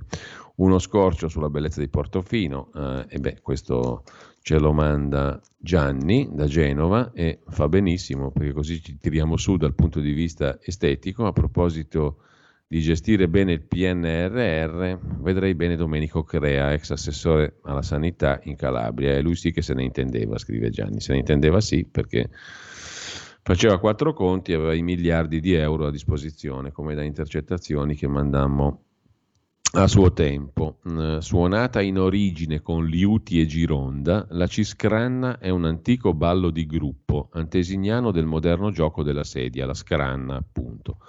Questa danza veniva organizzata ogni sette anni a Citorio, scrive Dario, in cima al monte, in un grande salone, ma se necessario anche nell'attiguo parcheggio Raggiunto il numero di 1009 partecipanti, tutti i maschi dovevano chiamarsi Mario, per le donne due opzioni Emma o Rosi, ma il cognome iniziale per B, si formavano grandi gruppi che a volte eseguivano coreografie proprie, mentre a volte interagivano tra loro. Scopo della danza era sostenere il loro campione, inutile dire che a vincere la gara era colui che riusciva a stremare gli avversari e prendere quindi posto sulla scranna, dove Mario naturalmente rimaneva seduto per i successivi sette anni, scrive Dario che ci ha parlato della Ciscranna in forma di danza. Mi si è aggiornata l'app della radio sul cellulare, veramente bella, scrive Luca da Brescia, meno male. La scranna a Bologna è una sedia. Mm, in Oriente è pomeriggio. Semmi non va in onda oggi. Semmi, come abbiamo detto, ha qualche esamuccio eh, da fare in ambito sanitario e quindi questa settimana ci lascia qui, ma eh, naturalmente gli siamo tutti vicini e eh, non è niente di preoccupante. Per fortuna, speriamo bene naturalmente, ma comunque sarà con noi prestissimo. E ti ho mandato qui sopra un jingle anche via mail, scrive Ivan75, grazie mille. Piccola poesia sulla ciscranna. Giovanni da Bergamo, tutti vogliono la ciscranna, l'anima del drago si danna, la corsa si infiamma, il popolino si inganna, il cavaliere s'affanna, tutti però vorrebbero mettere il deretano in quella panna.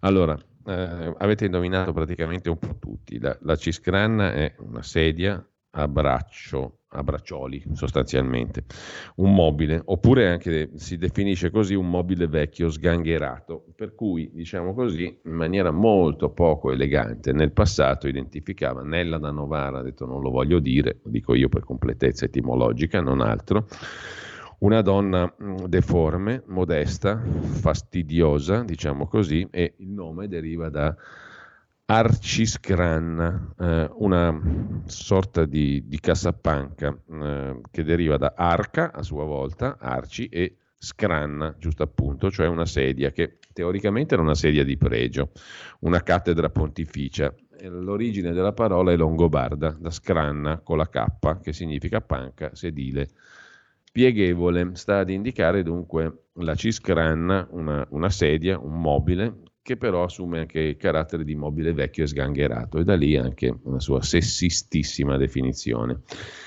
Comunque, suo, anzi, più che definizione, la sua declinazione in chiave, diciamo così, antifemminile. Mentre lasciamo questa curiosità etimologica e mh, mm, torniamo ai quotidiani, l'ultima prima pagina da vedere oggi ci rimane il manifesto, il quotidiano comunista Fuoco alle polveri è il titolo d'apertura. Nel primo giorno di votazioni per il Quirinale piovono schede bianche in un vortice di incontri tra i leader. Draghi direttamente in campo, vede Salvini, chiama Letta e Conte. La trattativa sull'eventuale nuovo governo non decolla.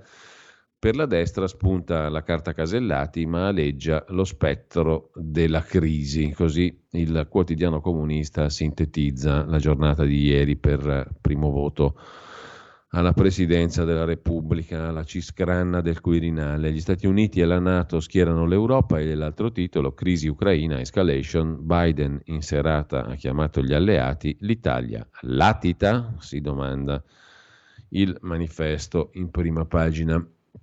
E poi Julian Assange, il caso sull'estradizione passa alla Corte Suprema. Assange potrà rivolgersi alla Corte Suprema britannica, fondatore di Wikileaks, per presentare un appello contro la sua estradizione. Lo ha deciso l'Alta Corte di Londra, accogliendo la questione di diritto sollevata dalla difesa dell'attivista in merito alle garanzie statunitensi sul suo trattamento nelle carceri americane.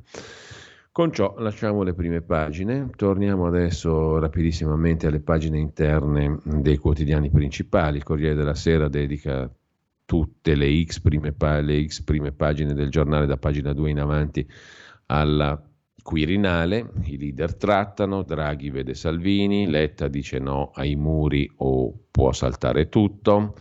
Così sul Corriere, a pagina 2, confronto tra i capi partito, il Premier sente il segretario del PD e Conte, il leghista Salvini dice il centrodestra unito offrirà diverse proposte di qualità. Eh, e a pagina 3 c'è il retroscena firmato da Monica Guerzoni, telefonate, colloqui di Draghi, preoccupazioni per il governo, Draghi intende difendere l'asse e il profilo dell'esecutivo, cioè non solo disporre per il Quirinale, ma anche disporre per Palazzo Chigi. A pagina 5 del Corriere di oggi un pezzo di Marco Cremonesi e Maria Teresa Meli sulla Lega, Salvini di nuovo tentato dalla prova di forza sui nomi, il dialogo aperto con Letta e Draghi non basta, tra le ipotesi di centrodestra anche Frattini. Mentre Zaia dice meglio intestarsi il sì a Mario Draghi, Presidente della Repubblica, piuttosto che subirlo. Meglio intestarsi Draghi che subirlo. Nel bailamme quirinalizio, verso sera, al Presidente del Veneto Zaia scappa questa battuta illuminante raccolta da Aldo Cazzullo, poco tattica magari, ma in grado di spiegare, meglio di raffinati ragionamenti, su quale filo stia camminando Matteo Salvini nel suo tentativo di trovare la soluzione per il Quirinale. Tutti i ragionamenti ruotano intorno al destino del Premier in carica, scrive il Corriere della Sera, con Zaia appunto che dice meglio intestarsi a sto punto Draghi. Altri scenari li traccia Francesco Verderami, manovre, doppi giochi, Giorgetti scommette, andrà tutto bene. Salvini deve tenere saldo il rapporto con Berlusconi, Casini inneggia alla centralità del Parlamento, scrive il Corriere della Sera. poi al voto con l'ambulanza, nella tonnara dei 1008 elettori, c'è anche chi ha votato appunto con l'ambulanza nel parcheggio in questione, Giuseppe Conte poi alla finestra, e la foto del Corriere della Sera con eh, le mani nelle mani degli altri colleghi dei 5 Stelle, il leader dei 5 Stelle sta proponendo un nome al giorno, l'ultimo era il fondatore di Sant'Egidio Andrea Riccardi, ma Conte è già passato oltre, cosa proponga oggi? Non si sa. Spunta anche Clemente Mastella Forza Italia in difficoltà, la resa dei conti per ora è rinviata, si riflette su Casini. Il borsino del Quirinale, secondo il Corriere della Sera, vede Draghi in leggero rialzo, Casini in leggero rialzo, Mattarella in ribasso, Cartabia lì, stabile, la candidata che qualcuno vede anche Premier, Giuliano Amato, sempre lì anche lui, Casellati in leggero ribasso. Questo è il borsino del Quirinale, secondo il Corriere della Sera. Su Repubblica, che aria tira? Andiamo a vederlo rapidamente. Le pagine interne di eh, Repubblica, eh, oltre al doppio gioco di Salvini, che è il titolo d'apertura, Draghi si muove, ma con Salvini cala il gelo su colle e governo, secondo Repubblica, pagina 2, il Premier vede i leader della maggioranza, stop a Salvini sulla nuova squadra di governo. Mi chiedi cose, avrebbe detto Draghi a Salvini, che non posso garantire, perché eh, in questo momento Draghi starebbe eh, già facendo il, il, governo. Prima di diventare Presidente della Repubblica fa le consultazioni per il prossimo governo. Simpatica la cosa. Dall'ex ministro Salvini no a Franco o Cartabia a capo del governo. Se non eletto al colle, Draghi andrà avanti senza mediare, tirerà dritto come suo costume ormai già da un anno a questa parte. Poi a pagina 3 il retroscena di Repubblica, la doppia partita di Salvini sul tavolo con Conte spunta la carta di Frattini. Salvini cerca di prendersi il ruolo di regista su Quirinale e governo, oggi la rosa dei candidati al colle del centrodestra, ma scoppia il caso Tajani. Il timore del PD, se l'elezione di Draghi non andasse in porto in tempi rapidi, Draghi potrebbe sfilarsi dalla corsa. L'intervista di Repubblica a Pomicino, ex ministro democristiano di lunghissimo corso, Draghi sussurri il nome giusto e poi entri in Parlamento. Un Mattarella bis sarebbe un pronto soccorso, ma anche il Premier non è la giusta terapia. Draghi sussurri lui ai leader dei partiti il nome giusto per il Quirinale e confermi la sua guida a Palazzo Chigi, così mostrerà la sua caratura di statista, dice Pomicino. L'allarme di Enrico Letta, che teme di perdere il Premier anche a Palazzo Chigi, il segretario del PD vuole una figura di garanzia, il rischio da sventare sembra la candidatura di Pier Ferdinando Casini. Poi c'è il pezzo di colore di Concetto Vecchio sull'aula senza bussola, tra selfie, disinfettanti, schede bianche a votare scheda bianca i due terzi, cioè il quorum indicato per l'elezione, tanti i nomi burla, respinta la Novax Cunial, c'è chi arriva in ambulanza. La Novax Cunial che appunto non è contagiata, non può quindi votare nel drive-in, non c'ha il Green Pass, non può entrare alla Camera, è pur sempre una grande elettrice. L'ascesa di Ronzulli, Licia, baluardo di Berlusconi nella parabola di Forza Italia e poi l'ultimo ballo di Silvio che peraltro è all'ospedale. Eh, con ciò lasciamo Repubblica, vediamo anche la stampa, le pagine interne dedicate alla Quirinal Story.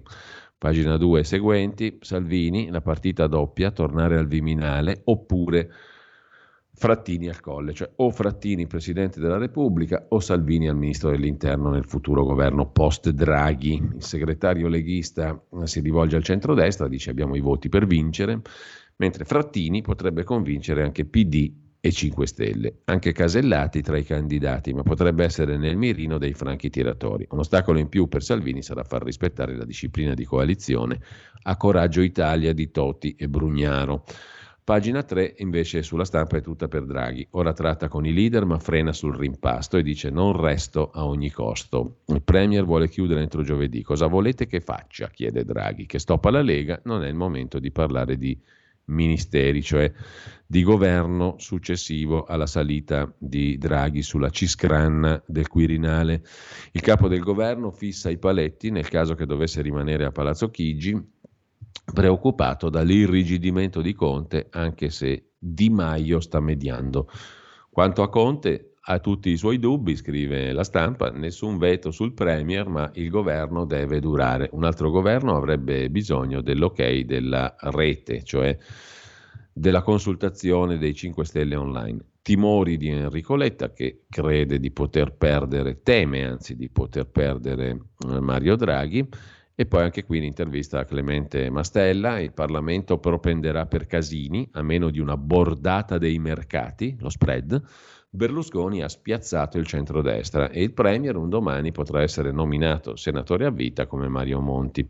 C'è una gran foto poi di Umberto Bossi, il gran ballo del transatlantico. Dopo due anni di pandemia la Camera di nuovo al centro della scena, ma tra plexiglass e Green Pass il Covid ha stravolto tutte le eh, liturgie. Primo giorno di votazioni, Umberto Bossi è tornato in Parlamento e dopo il voto si è fermato in cortile, scambiando anche chiacchiere affettuose con Bersani, scrive la stampa, i guanti anticontagio, il gazebo, ecco il voto in auto al drive-in, le prime votazioni nella storia delle elezioni per il Quirinale lontane dalle, a, dalle, aule parlamentari. Intanto i mercati votano Draghi, scrive la stampa. I grandi investitori, compratori del debito pubblico italiano, non si fidano della politica e sperano che il Premier rimanga garante del paese. La preferenza è per la continuità a Palazzo Chigi, scrive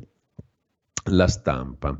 Stampa che poi intervista anche il giurista Sabino Cassese, giudice emerito della Corte Costituzionale eletto dal Parlamento più diviso di sempre, il nuovo presidente coprirà tre legislature. È in gioco la sopravvivenza del governo, nessuna stranezza se il presidente del Consiglio si trasferisse al Quirinale.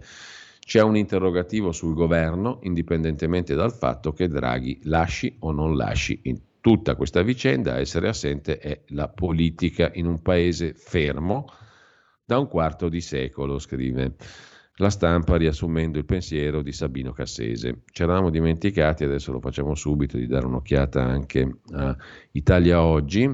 Spese legali rimborsabili, scrive in apertura il quotidiano diretto da Pierluigi Magnaschi. Lo Stato pagherà l'onorario dell'avvocato dell'imputato assolto con sentenza definitiva quando non ha commesso il fatto o non è previsto dalla legge come reato. È stato pubblicato in Gazzetta Ufficiale il decreto del 20 dicembre 2021, il 1522, il numero della Gazzetta Ufficiale del Ministro della Giustizia Marta Cartabia, il decreto che dà attuazione alla legge di bilancio e stabilisce il principio, anzi la prassi dovrebbe diventare, che le casse pubbliche rimborsano l'onorario del difensore a chi è stato assolto con sentenza irrevocabile perché il fatto non sussiste, non ha commesso il reato o il fatto non costituisce reato, non è previsto dalla legge come reato. A proposito di giustizia, da citare la rubrica diritto e rovescio, in prima pagina su Italia Oggi, che si occupa di Giuseppe Ondei, che è il presidente della Corte d'Appello di Milano. Nella sua relazione sull'amministrazione della giustizia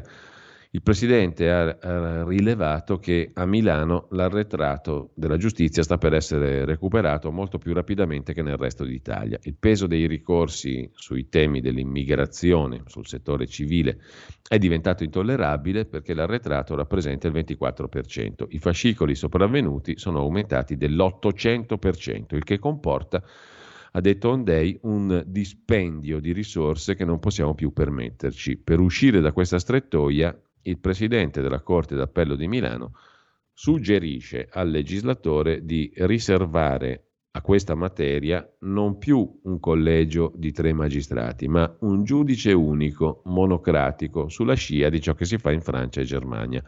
Proposta ragionevole e giusta, cosa ci vuole ad approvarla in fretta? Si domanda Italia Oggi. Mentre sulla questione del Quirinale, Domenico Cacopardo riflette, anzi invita a, me, a tenere d'occhio il fattore D come debito.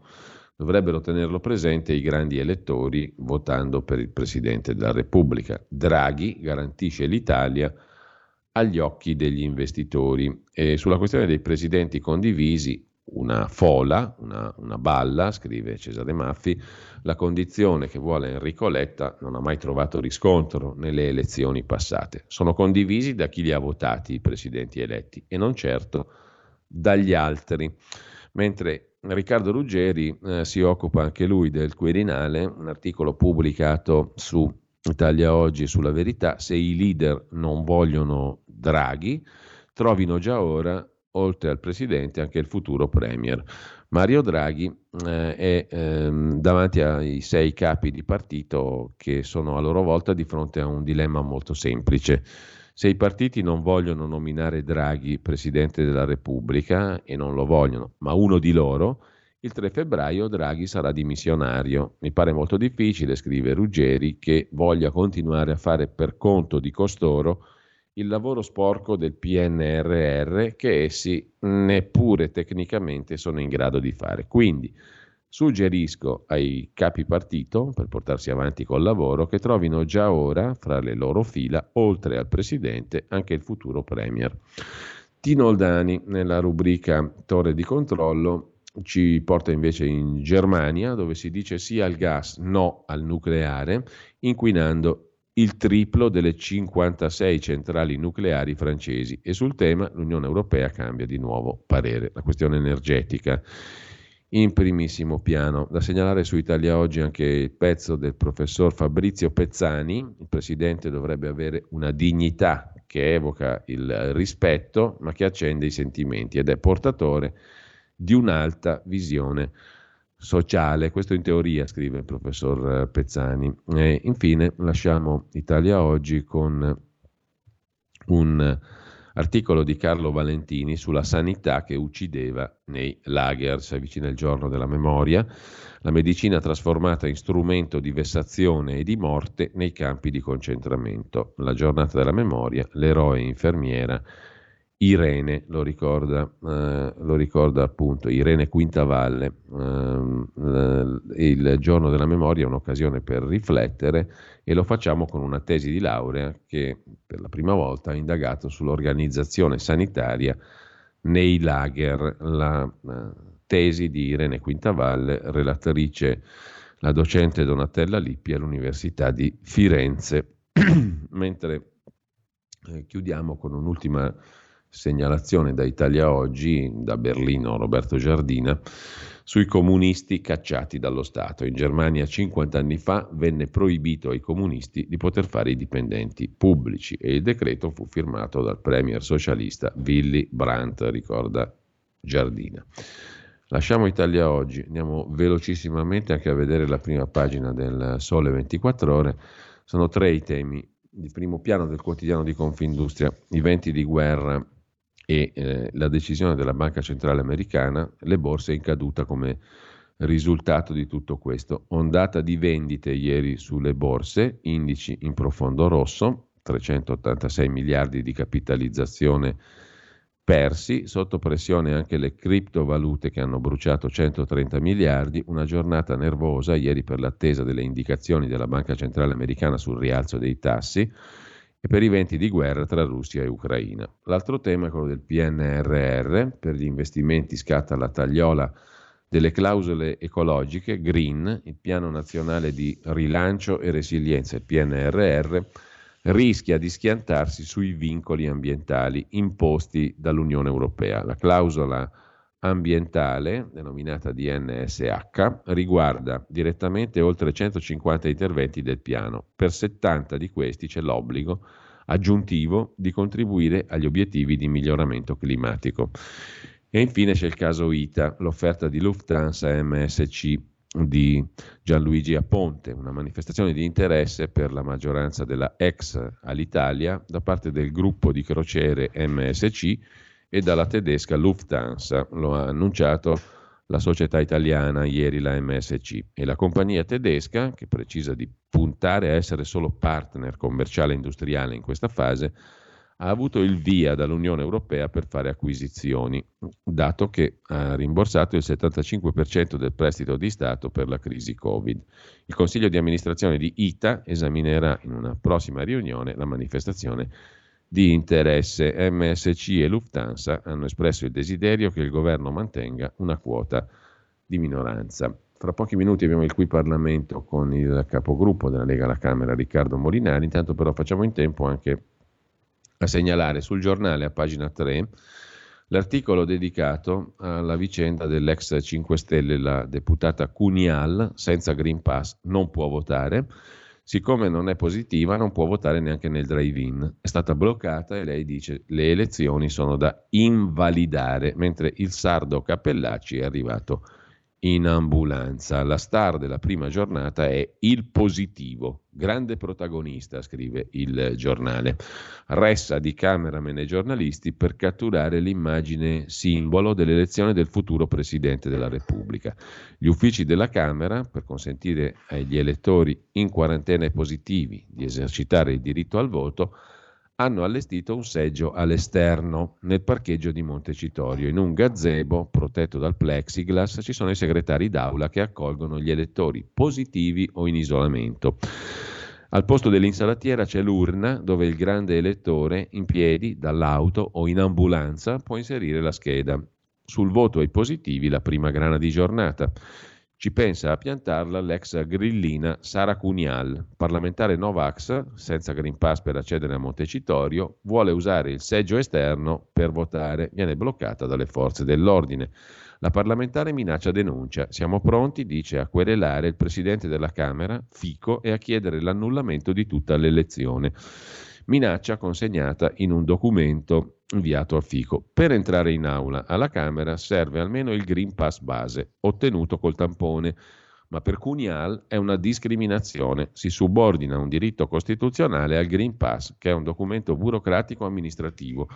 Non può essere usato per subordinare un diritto costituzionale. Quereleremo, dice l'ex Grillina, chi ci ha negato l'accesso e il presidente Fico. Comunque lei non è stata fatta votare. Finirà a carte bollate, scrive il giornale oggi a pagina 3. Sulla verità invece c'è il pezzo di Stefano Graziosi sul candidato a un certo punto dei 5 Stelle Andrea Riccardi, il catto comunista amico dei cinesi, sintetizza nel titolo La verità. Super partes lui, Riccardi, il fondatore della comunità di Sant'Egidio, tutt'altro. Dietro il candidato di Letta e Bettini c'è un potente complesso di relazioni che vanno dai giallorossi al Vaticano fino a Prodi. La sua vicinanza alla Cina sarebbe un fattore di crisi con gli Stati Uniti, scrive Stefano Graziosi a proposito di Andrea Riccardi, fondatore della comunità di Sant'Egidio. Adesso ci fermiamo un attimo e poi il qui Parlamento con Riccardo Molinari.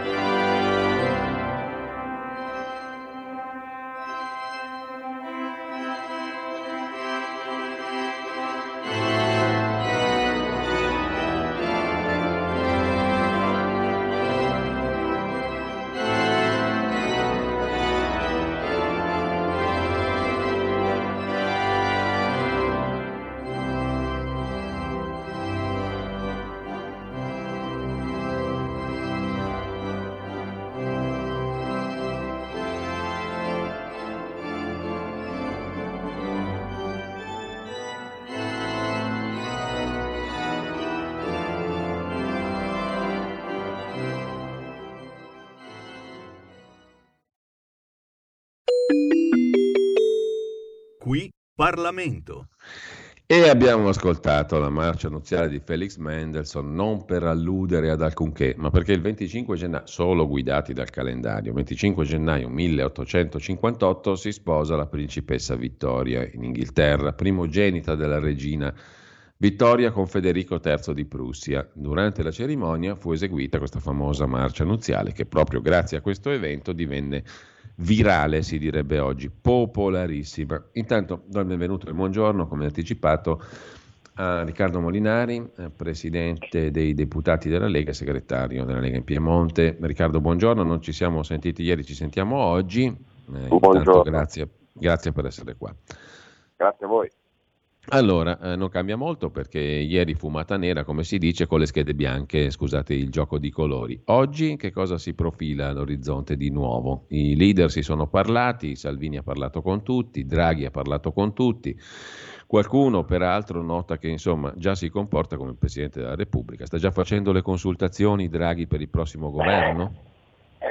sì, diciamo che oggi cosa cambia rispetto a domani è che probabilmente oggi potrebbe uscire la famosa rosa di nomi del centrodestra, nel senso che l'impostazione che eh, i leader di centrodestra le stanno dando è quella di eh, mettere in campo una serie di nomi, non uno, non due, ma più, di, più, insomma, più nomi, e proporre un dialogo ai leader degli altri partiti su quella base, perché il punto politico principale di questa tornata è che avendo il centrodestra eh, più numeri rispetto agli altri, eh, rivendichiamo il diritto di poter essere noi a indicare un nome o più nomi appunto su cui ragionare. E come giustamente dici tu, sembra che dall'altra parte questo non sia assolutamente tollerabile, nel senso che i ragionamenti che stiamo sentendo in questi giorni eh, sono quelli soliti, per cui qualunque nome fatto dal centro-sinistra è un nome eh, super partes, autorevole e garante, mentre qualsiasi nome fatto dal centro-destra diventa un nome divisivo e inaccettabile. Allora, prima c'era il presunto ostacolo di Berlusconi, che ha rimosso da solo ritirandosi dalla corsa. Adesso il centro-sinistra e i grillini dovessero nuovamente mettere veti anche su questa rosa di nomi, beh, insomma sarebbe chiaro a tutti eh, chi è che eh, non vuole dialogare, chi è che eh, vede il tribunale come cosa propria. In questa in questo, diciamo, situazione ovviamente chi ne beneficia, quello che dicevi tu, ne beneficia Mario Draghi che in qualche modo si sta autoproponendo come soluzione per tenere tutti insieme, mettere tutti d'accordo e in maniera piuttosto anomala sta consultando i leader per la propria, per la propria potenziale elezione al colle. Ecco, eh, il Corriere attribuisce con Aldo Cazzullo, che avrebbe raccolto questa frase, a um, Zaia questa considerazione per la Lega. Meglio intestarsi Draghi subito piuttosto che subirlo dopo. Come la commenti? Beh, la, linea, la linea, che sta esprimendo il segretario però è tutta un'altra in questo momento, nel senso che Salvini lo ripete da eh, più di un mese, dal nostro punto di vista Draghi deve restare, deve restare a Palazzo Chigi anche perché è l'unico che può tenere insieme una maggioranza così composita e così, e così insomma, variegata nelle posizioni politiche, nelle idee. E già tutti i partiti hanno fatto capire che se andasse via Draghi non possono garantire il continuo dell'impegno nel governo. E, quindi, e poi c'è anche un altro tema, voglio dire, eh, Draghi sicuramente è stato eh, l'uomo della, diciamo, è presentato come l'uomo della salvezza, ha risposto all'appello di Mattarella, all'emergenza, eccetera. Eh, però mh, Draghi fa il Premier perché ha avuto l'appoggio dei partiti. Ora, in questo momento pensare che eh, sia il governo, cioè se Draghi in qualche modo eh, decide per se stesso di andare a fare il Presidente della Repubblica, insomma, mh, risulterebbe quasi una completa delegittimazione della politica quasi un commissariamento della politica. Quindi eh, è vero che si rischia che alla fine si può andare a finire lì, quindi è vero che in questa situazione di stallo, essendo Draghi in questo momento appoggiato da tutti i partiti e ovviamente la Lega non è che mette un veto su Draghi, dice che preferirebbe altre soluzioni cioè politiche e di centrodestra. È vero che alla fine lo stallo si rischia di finire su Draghi, ma rinunciare alla partita da subito, insomma non credo che, non credo che, sarebbe, che sarebbe giusto da parte nostra.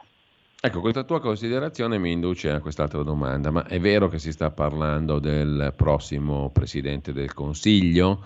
Perché se è vero questo, allora diventa un po' accademico pensare che il centrodestra faccia una serie di proposte, perché in realtà si sta già ragionando sul Presidente del Consiglio e quindi si dà per scontato che Draghi diventi il Presidente della Repubblica. O sbaglio? C'è un po' un cortocircuito, no? Questo è quello che vogliono far filtrare e questo è quello che, su cui stanno battendo alcune testate appunto per far credere che da parte della Lega del centrodestra in realtà ci sia una trattativa per avere qualche ministero, qualche posizione in più nel prossimo governo, appunto mediando, trattando con Draghi in cambio della sua elezione al colle. In realtà non è così. Cioè, in realtà, ripeto, Salvini è stato chiarissimo in tutte le dichiarazioni pubbliche, lo è da due mesi a questa parte, nel dire nel dire che eh, dal nostro punto di vista Draghi deve restare, eh, deve restare a Palazzo Chigi e per il Quirinale ci vuole una figura di centrodestra, ci vuole una figura politica. Tanto che addirittura Salvini eh, ha proposto, aveva, aveva, proposto di entrare lui stesso nel governo, di fare il governo dei leader per rafforzare Draghi però in quell'ottica. Come dire, eh, per l'ultimo anno eh, per rinnovare l'impegno della Lega a stare in questo governo, addirittura io Matteo Salvini mi metto a disposizione per entrare e invito gli altri leader a fare lo stesso. Ma non è che eh, si chiede di entrare e in cambio si banda Draghi al, al Quirinale. Questo è quello che eh, alcuni giornali stanno cercando di far passare per in qualche modo indebolire quella che è invece l'azione del centrodestra che vuole porre dei suoi nomi. In realtà in questo momento si sta lavorando e si sta lavorando a proporre un nome di centrodestra, a portare al collo un nome di centrodestra. Ecco Riccardo, ti rubo ancora qualche minuto. Matteo Salvini ieri sera ha fatto sapere che nelle prossime ore, cioè oggi, presumibilmente il centrodestra unitariamente offrirà non una, ma diverse proposte di qualità, cioè donne e uomini di alto profilo su cui il segretario della Lega ha detto contiamo che ci sia una discussione senza veti e senza pregiudizi. Ecco, eh, le proposte quindi possono essere anche più di una, la famosa rosa, sì, diciamo così. Saranno più di una, saranno più di una proprio per togliere gli alibi al centro-sinistra, perché se su Berlusconi, nome secco, eh, hanno messo il veto, è chiaro che se ci una rosa di 3, 4, 5, 6 nomi, quelli che saranno, se non ne va bene nessuno, allora vuol dire che il problema non sono le persone, ma il problema è politico, cioè il fatto che dall'altra parte non vogliono accettare un presidente. Ecco, ma questi nomi verranno gettati nella roulette del Parlamento o verranno sondati prima per poi andare a votare con un'idea già più precisa?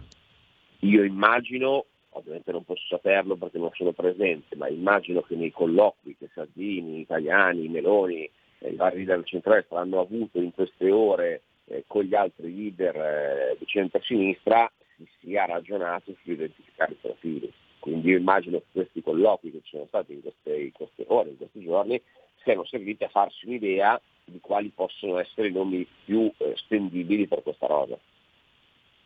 L'ipotesi, l'ipotesi, Frattini è un'ipotesi, scusami se entro nei nomi, ma l'abbiamo letta sui giornali, quindi te lo chiedo per dovere di cronaca. È realistica? Beh, guarda, Frattini è uno di quei nomi che c'è dall'inizio tra i, diciamo, tra i quirinabili, ecco, è sicuramente delle, una figura autorevole che gode di consenso trasversale, attualmente Presidente del Consiglio di Stato, non so se sarà nella rosa definitiva, certamente è uno di quei nomi autorevoli come la Casellati, come la Letizia Moratti, insomma, quei, come Tera, quei nomi che leggiamo da settimane e su cui probabilmente si sta cercando di costruire una proposta. Poi se saranno quelli o magari poi sono 4 o 5 che non abbiamo mai letto da nessuna parte, questo lo può sapere solo Salvini e gli altri segretari, è ovvio che giustamente c'è enorme riservo su questo. Certamente Frattini è un nome che in queste ore è stato sondato e discusso. Un'altra cosa velocissima, che impressione ti ha fatto ehm, la presa di posizione della parlamentare Cunial, ex 5 Stelle, che mm. non è positiva, quindi non ha potuto votare nel drive-in, mm, ma non ha voluto nemmeno sottoporsi al Green Pass per entrare al voto in aula e dice adesso farò causa, voglio invalidare tutto. Beh, eh, diciamo che eh, per carità io capisco tutte le posizioni di principio, però visto che io mi sono battuto eh, in capigruppo e tutto il centrodestra, devo dire, ha fatto fronte comune per garantire il diritto a, eh, ai positivi ai quarantenati di poter votare, perché diciamo, il drive-in esterno è stata diciamo, una scelta forzata grazie a una battaglia sia in capigruppo sia a una battaglia d'aula, dove abbiamo fatto approvare due ordini del giorno per mettere in minoranza al centro-sinistra che non voleva assolutamente dare questa possibilità ai grandi elettori positivi e quindi noi abbiamo fatto questa battaglia, l'abbiamo vinta proprio per poter garantire a tutti di votare, a tutti, eh, in modo che nessuno fosse diciamo, escluso a priori dalla possibilità di votare. Beh, è chiaro che eh, se non, non, non, voti perché non ti vuoi fare il tampone, diciamo che la tua battaglia secondo me perde, perde un po' di significato perché anche la, la, la collega Cugna è stata messa nelle condizioni di votare, non ha l'obbligo del vaccino per entrare alla Camera, ha l'obbligo di un tampone come per andare da, insomma, da qualsiasi parte. il, drive, diciamo, il, il, il drive-in, perché è una sorta di drive-in perché si vota dalla macchina esterno, mm. è stato pensato per chi invece eh, dovrebbe essere chiuso in casa, cioè per i quarantenati e positivi invece si è creata la condizione per poter... Lei il tampone non lo vuole fare.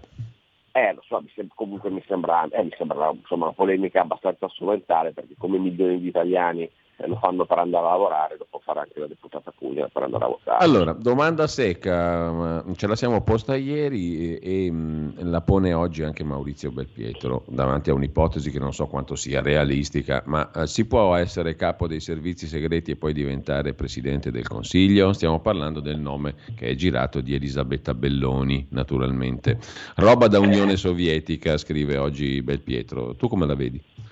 Eh, beh, diciamo, io non mi permetto di giudicare la persona perché non la conosco, quindi diciamo che fa un po' parte delle anomalie di questo periodo, come anche l'idea che dicevamo prima che il Presidente del Consiglio possa trattare quei, partiti della propria maggioranza per farsi eleggere al Quirinale, insomma sono diciamo, delle sgrammaticature istituzionali, ecco, diciamo, che, diciamo che sì, in tempi normali non si discuterebbe di questo, ecco. però insomma, diciamo che questi sono tempi straordinari, quindi può capitare di tutto. Mm, velocissimo Riccardo, poi ci salutiamo. Ehm, prendo spunto da un titolo che adesso apre l'agenzia ANSA.it. Draghi scopre le carte. Allora, si è capito che Draghi vuole diventare Presidente della Repubblica? Punto di domanda. Avranno i partiti la forza per dire sì o no? Magari per la forza Beh. per dire sì ce l'hanno, ma la forza per dire no ce l'avranno eventualmente. Primo punto. Secondo, a posteriori ti chiedo allora a cosa è servita la candidatura che poi è stata ritirata da lui stesso di Silvio Berlusconi. Beh, allora, che lui voglia farlo, eh, è chiaro che eh, non, non, sono presente ai colloqui, quindi non posso saperlo. Diciamo che quello che sta uscendo da tutte le retroscene, da tutti i giornali, e quello che si fa trasparire insomma, da Palazzo Chigi è che ci sia una forte disponibilità eh, da parte di Draghi per, per fare il, premio, il Presidente della Repubblica, tanto che, ripeto, io ero ieri sera a un dibattito televisivo a porta a porta, c'erano direttori di alcune delle principali testate giornalistiche italiane che quasi minacciavano, come dire, eh, ma se non lo mandate a fare il Presidente della Repubblica questo se ne va, sarà il disastro, l'invasione delle cavallette, lo spread, la logistica ferma, insomma, diciamo che c'è in questo momento una pressione mediatica e non solo molto forte per portare Draghi a Quirinale, quindi questo fa ipotizzare che ci sia una disponibilità da parte sua, ecco, mettiamola, mettiamola così. Questo però non significa che questa posizione coincida col volere dei partiti.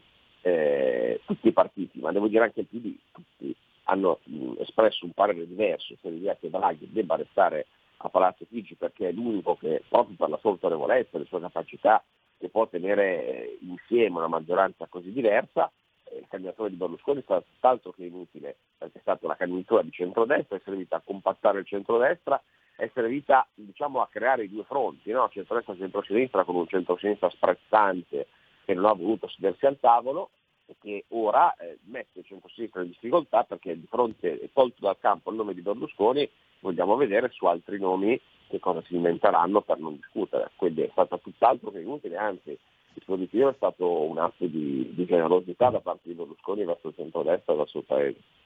Bene, grazie a Riccardo Molinari, capogruppo della Lega alla Camera. Oggi seguiremo la seconda giornata di elezione del Presidente. Grazie, buon lavoro, buona giornata. Grazie Giulio, un saluto a tutti. Qui Parlamento.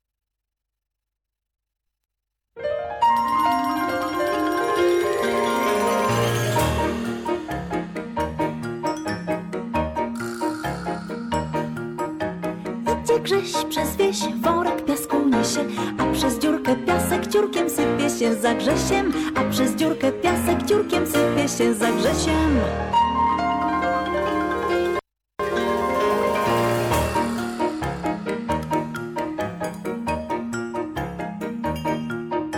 Piasku mniej już lżej, cieszy się głuptasek. Do dom wrócił worek, zrzucił, ale gdzie ten piasek? Do dom wrócił worek, zrzucił, ale gdzie ten piasek?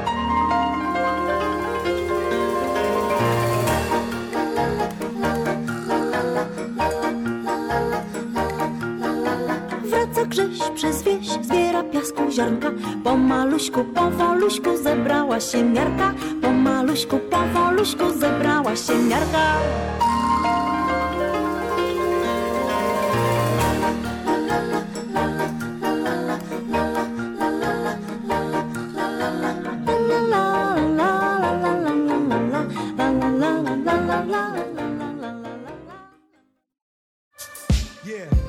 Nuovo modo per sostenere la tua radio. Visita radioliberta.net. Ti basta un clic e potrai versare il tuo contributo volontario direttamente online. Potrai donare con ogni tipo di carta di credito, anche prepagata. Ti aspettiamo online su radioliberta.net. Sostieni la tua radio con il tuo contributo volontario. Radio Libertà. La tua radio. Diamo voce alla nostra gente.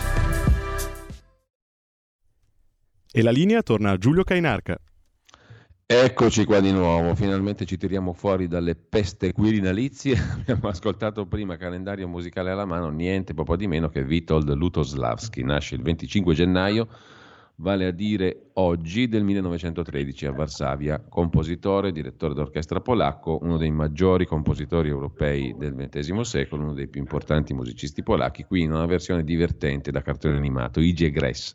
Il titolo del pezzo è del personaggio relativo, da noi poco famoso, molto famoso all'est. Intanto io do il benvenuto, a proposito di tirarci fuori finalmente dalle peste quirinalizie, il benvenuto e il buongiorno a una personalità che sicuramente conoscete, Pino Insegno, attore teatrale, presentatore televisivo, doppiatore, direttore di doppiaggio, ha fondato compagnie teatrali che tutti ricordano, in particolare la premiata Ditta, che è protagonista anche di tanti spettacoli televisivi, di show televisivi, ha recitato nei principali teatri italiani, è stato conduttore televisivo e appunto come doppiatore si è aggiudicato numerosi premi, ma basta sentire la sua voce lo riconoscerete subito. Intanto buongiorno a Pino Insegno e grazie per essere con noi stamattina. Buongiorno, grazie a voi. Una presentazione del genere merita tutte le mattine una telefonata per tirarmi di morale, capito? no, se, beh, se, se siete liberi voi della radio, so- io volentieri direttore. Mi sono dimenticato una cosa però, mi sono dimenticato piacere. che siamo qui per parlare di un'altra cosa ancora, cioè del tuo libro più audioli, audiolibro sì. letto da te che sì. si intitola La vita non è un film e che prende spunto Paghi uno da... e prendi due praticamente, la prima volta c'è un'operazione libro e audiolibro, d'altronde essendo il mio core business, come dicono quelli bravi, io leggendo i libri più importanti di altri, eh, Emons e Giunti si sono uniti insieme, Giunti mi sembra il nome giusto, e abbiamo fatto anche l'audiolibro di chi acquista il libro, insomma, che La vita non è un film. È un libro che ho scritto, devo dire, con due autori straordinari, perché per scrivere un libro devi assolutamente metterti vicino alle persone che sappiano fare quello di mestiere. Io posso scrivere la televisione per il teatro, eh, delle altre cose, ma un libro, sono stati otto mesi di lavoro insieme ed è venuto fuori un bel percorso, una, non è un romanzo, è una storia, ma anche di formazione dove i no che diventano sì. Eh, è bello e devo dire che le critiche che sta ricevendo anche da giornali importanti, da persone che normalmente sono un po' più schizzinose quando sentono parlare un attore comico, che stata sempre la cosa della mia vita che mi ha condizionato, nel senso un attore comico non può toccare film drammatici, per cui i primi turni primi film importanti sotto falso nome, che un attore comico non può fare il drammatico, che un attore comico, insomma, vabbè, lasciamo stare. Ogni volta, tanto il successo c'ha tanti padri e l'insuccesso è orfano. E allora la mia vita è stato un bellissimo percorso di no che ho fatto diventare film. Allora, oggi c'è una bella conversazione sul Corriere della Sera, pagina 23, sì. di Elvira Serra, proprio con te, no? Elvira, sì. eh, una conversazione molto ricca che si apre con la colite e finisce con un testicolo, permettimi di buttarla un sì. po' in battuta, però in mezzo c'è, in mezzo c'è tutta, c'è tanta c'è tutta vita in mezzo, sì. sì. esatto, c'è tutta la tua biografia. E allora io ti volevo chiedere, anche prendendo spunto da quello che stavi dicendo prima, ehm, che differenza c'è? Tu della parola hai fatto praticamente tutto tutta la tua vita. Parola scritta e poi la parola in voce. La tua voce la riconoscono in tantissimi. Eh, e mh, mm, volevo chiederti appunto, hai fatto riferimento tu prima alla differenza che c'è fra la parola teatrale, la parola attoriale, la parola anche pronunciata, tu sei un doppiatore straordinario, e, e la parola scritta. È, poi, è molto più difficile scrivere perché hai avuto bisogno di due autori. E seconda cosa, per quale motivo? La parola, intanto per biografia. la parola parlata, la parola recitata, non è tanto importante la, la, la, la, recitazione o la bella voce, ma è importante le intenzioni che utilizzo la voce. Io poi faccio della mia vita, anche sono anche un formatore, per cui riesco a lavorare sul public speaking, sulla comunicazione verbale e non verbale, insomma ne ho fatto un mestiere in, in questi lunghi anni. Per cui la cosa importante è che noi nasciamo con questo strumento che è la voce e nessuno la sa utilizzare a scuola dovrebbero insegnare intanto l'italiano, che sarebbe una cosa perfetta, mantenendo i nostri dialetti che sono veramente le nostre lingue che bisogna salvaguardare, ma l'italiano. E poi mm. l'impostazione vocale, il coaching, cosa che nel nord Europa cominciano a fare ne, nelle scuole medie, nel liceo, adesso non so come si chiamano loro, eccetera, perché è fondamentale. La parola parlata è questa, la parola scritta è diversa anche quella, perché può darsi che una cosa scritta funzioni, ma recitata magari quando dovevo eh, realizzare quel film o quello sketch ti rendi conto che sulla carta funzionava e invece è realizzata meno. Per cui diciamo che la parola ha veramente tante sfaccettature e bisogna saperla interpretare. Per questo ogni mezzo va trattato con la sua dovuta vocalità e con la sua dovuta scrittura. La radio ha un tipo di comunicazione, non amo tanto le radio, anche se ormai la radio è diventata anche mm. televisiva, io non l'amo. Eh, tu che, tu che ne cosa... pensi di questa radiovisione? Va di moda sta cosa? Non mi piace, non mi piace per un motivo semplice, che la radiovisione è come sul libro mettere le figure, non si chiama più libro, si chiama fumetto. E la radiovisione perde un po' quella fantasia, quella, quell'evocazione, come un libro. Un libro tu quando lo leggi nella tua testa ti fai le immagini, le figure, le storie. Infatti i tradotti i film funzionano meno del libro che hai letto perché tu ti hai dato una faccia a quella persona. La radio è uguale, la radio se a un certo punto dici, metti un po' di pioggia, dici siamo a Londra, gli inizi del secolo, sta piovendo, fa freddo, cioè, uno lo sente dall'altra parte e ci crede. Se tu vedi la persona che sta dicendo quello con la cuffia in testa dentro una stanza, ti fa ridere. Ecco lì che, che perdi tutto, no? per cui eh, certo, perdi la poesia. Radio.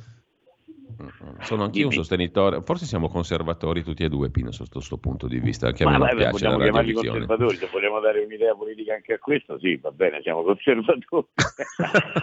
no, in questo senso, lascia perdere la politica perché ne abbiamo già parlato fin troppo con la rassegna stampa di stamattina.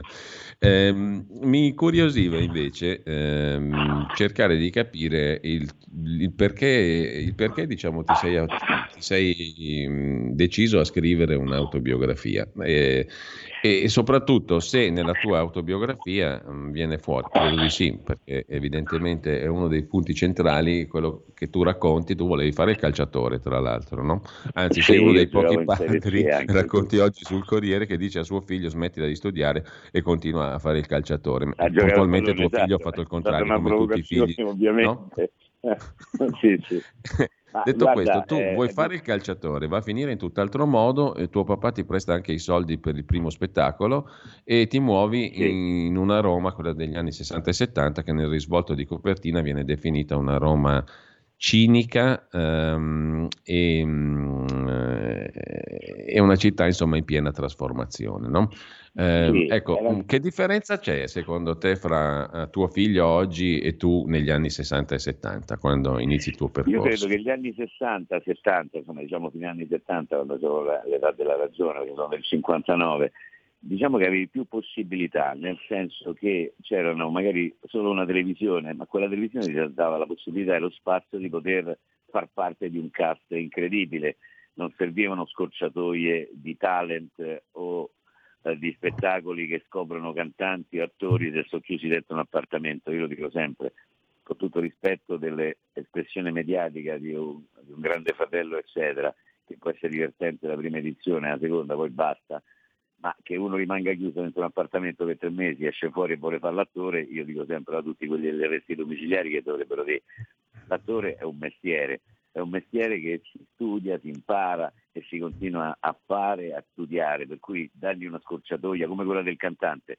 In quegli mm. anni un cantante che ha 18 anni come Massimo Ranieri o Gianni Morandi o Rita Pavone si investiva su di loro fino a farli diventare quelli che ancora sono oggi. Adesso canti una sola estate, vinci un talent vinci una cosa, io ti seguo, a parte qualche piccolo miracolo, come può essere quello dei Maneskin, o, altro, un altro caso o due che non mi vengono in mente, ma io dico sempre se fosse nato adesso Lucio Battisti l'avrebbero cacciato via la prima edizione perché non aveva voce ed era galante. Per cui diciamo che all'epoca, per non fare i discorsi nostri padri, c'avevi più possibilità nonostante tutto fosse molto più circoscritto, ma se tu volevi fare quello lo potevi fare perché non andava di moda essere un attore o essere un cantante, era un mestiere, era un mestiere e dovevi studiare per poterlo fare adesso basta un po' di meno, ma dura anche molto meno. Quando è che hai capito che quella lì era la strada tua e non il calcio? Ma guarda, il calcio me l'hanno fatto smettere con un no pazzesco, nonostante io sono stato titolare per parecchie partite in serie professionali fino a 17 anni e mezzo L'ho capito da quando ero piccolo, ma non sapevo che potevo farlo questo mestiere. Io ho sempre camminato come selezione telecamera di fronte, ho collezionato colonne sonore da quando sono piccolo, i biglietti del cinema in ordine alfabetico. Ho sempre ho tenuto sempre banco al centro dell'attenzione, ma leva l'egocentrismo che può avere un attore, era proprio la voglia di raccontare storie, di far vivere serenità alle persone intorno a me, di, di essere un affabulatore da quel punto di vista, per cui lo sono sempre stato fino a che qualcuno mi dice ma guarda ti conviene fare l'accademia, il centro sperimentale, che io poi a 18 anni feci la domanda al centro sperimentale ma arrivai undicesimo, cioè idoneo ma non ammesso, ma dopo vent'anni mi hanno chiamato a fare professore di recitazione e doppiaggio, capito? Per cui sono state tante relative, ma io l'avevo capito da subito, ma non pensavo che l'attore lo potessi fare, cioè si nasceva attore in qualche modo ma credo che sia sempre stato, infatti prima ero arrabbiato con delle persone che mi hanno fatto smettere di giocare a pallone, perché l'ho sempre amato, sia come sport ma sia anche come metafora di vita, e poi io ormai li ringrazio perché mi hanno permesso a questa età di essere ancora mm, sull'onda di, una, di un mestiere importante, magari a questa età invece come calciatore non so che stavo facendo, il procuratore o l'allenatore o boh, non lo so. Col ecco, Pino, ti rubo ancora un minuto. Um, tu hai detto, se non sbaglio, che um, facendo il doppiatore anche per uh, attori del calibro di Keanu Reeves, di, di De Niro, tanti altri, a un certo punto, quando poi te li vedi sullo schermo, sembra che sia tu a dare eh, la voce, che, o meglio, che siano loro che danno il loro corpo alla tua voce e non viceversa. No? Sì. Ecco, qual è l'attore nel quale mh, ti sei più immedesimato invece tu? Ma guarda, quello che mi assomiglia di più anche come, come uomo che ho conosciuto e come tipologia di sketch e cose è Will Ferrell, che almeno è molto famoso in Italia da un punto di vista eh, proprio cult. Io ho fatto dei film, ne ho doppiati 34 perché lo doppio con la mia voce, con i miei ritmi perché sono molto simili ai suoi. Però poi mi piace molto fondermi con Viggo Mortensen, dal Signore degli Anelli al Green Book al Falling dell'ultimo anno, per cui cerco sempre di diventare una sorta di transfer con loro. Però chi mi assomiglia di più, o al quale io assomiglio di più, è sicuramente Will Ferrell, meno di Sasha Baron Cohen, anche se quello mi diverte molto, ma Will Ferrell è quello a cui ho dato un'anima importante, soprattutto in questa nazione che non lo seguiva. Poi ovviamente ecco, tu sei tanto, stato amico sì. di Massimo Troisi, di Pino Daniele, hai conosciuto anche sì. tantissime altre persone eh, che tutti conosciamo nel mondo dello spettacolo. Chi ti ha dato di più? Sì. Uh, se posso farti una domanda guarda. forse anche un po' così stupida, però insomma... Sì, no, guarda, mi, dato, mi ha dato tantissimo Massimo Troisi perché io era all'inizio della mia carriera in televisione e io urlai in televisione sono un calciatore prestato alla televisione, chiamatemi alla nazionale calciatore. Massimo era un amante del calcio e voleva solo vincere, mi chiamò immediatamente tramite Gio Ciampa che era ospite quel giorno a Pronto Chi Gioca, io non lo sapevo che era la sua dolce metà in quel momento, per cui mi chiamò Massimo a casa, anche se mia madre pensava che fosse un imitatore, e mi convocò a fare gli allenamenti con loro lì all'Acqua Cedosa a Roma, al campo numero 9. Per cui io Amendola e Massimo Bonetti, che erano i giovani eh, che potevano far parte di quella squadra stellare come nomi, però eravamo molto più forti di tanti e quando entravamo in campo facciamo la differenza. Per cui Massimo, che poi mi insegnò anche che cosa significa prendere la vita alla leggera, ma non con superficialità, eh, fondammo insieme la nazionale calcio artisti perché ci fu un problema con la nazionale attori, vivemmo insieme appassionatamente per tanti anni, perché due allenamenti a settimana più una partita, le riunioni a casa sua, la sua leggerezza, la sua, la sua simpatia, la sua essere napoletano nel, vero, nel bel senso del termine. Insomma è stata un'avventura durata fino a che Pino Daniele mi chiamò quel giorno e mi disse che Massimo purtroppo se n'era andato e da lì cominciò la mia amicizia con Pino che era anche lui una persona abbastanza sola da quel punto di vista. Ecco Pino a parte mm. il nome che infatti dicevo sempre Pino ogni volta che venga a un tuo concerto soffro perché 8.000, 10.000 persone urlano Pino Pino non sono io, capisci quanto posso soffrire di questo. Diciamo che lui era un po' più introverso, un po' più scuro e ci ha salutati in un modo che insomma, poteva ancora essere fra noi, non so se sarebbe mai morto di vecchiaia perché non stava molto bene, però sicuramente avrebbe, sarebbe durato di più. Allora, grazie anche per questi ricordi. Io un saluto, abbiamo conversato con Pino Insegno, abbiamo parlato del suo libro, anche La vita non è un film, editore Giunti Editore, in libreria del 19 gennaio, sì. libro più audiolibro letto da lui. Sì, sì. Grazie Pino, grazie mille. Grazie a te, direttore, grazie a tutti voi. Buona giornata. Grazie davvero e buona giornata. Grazie.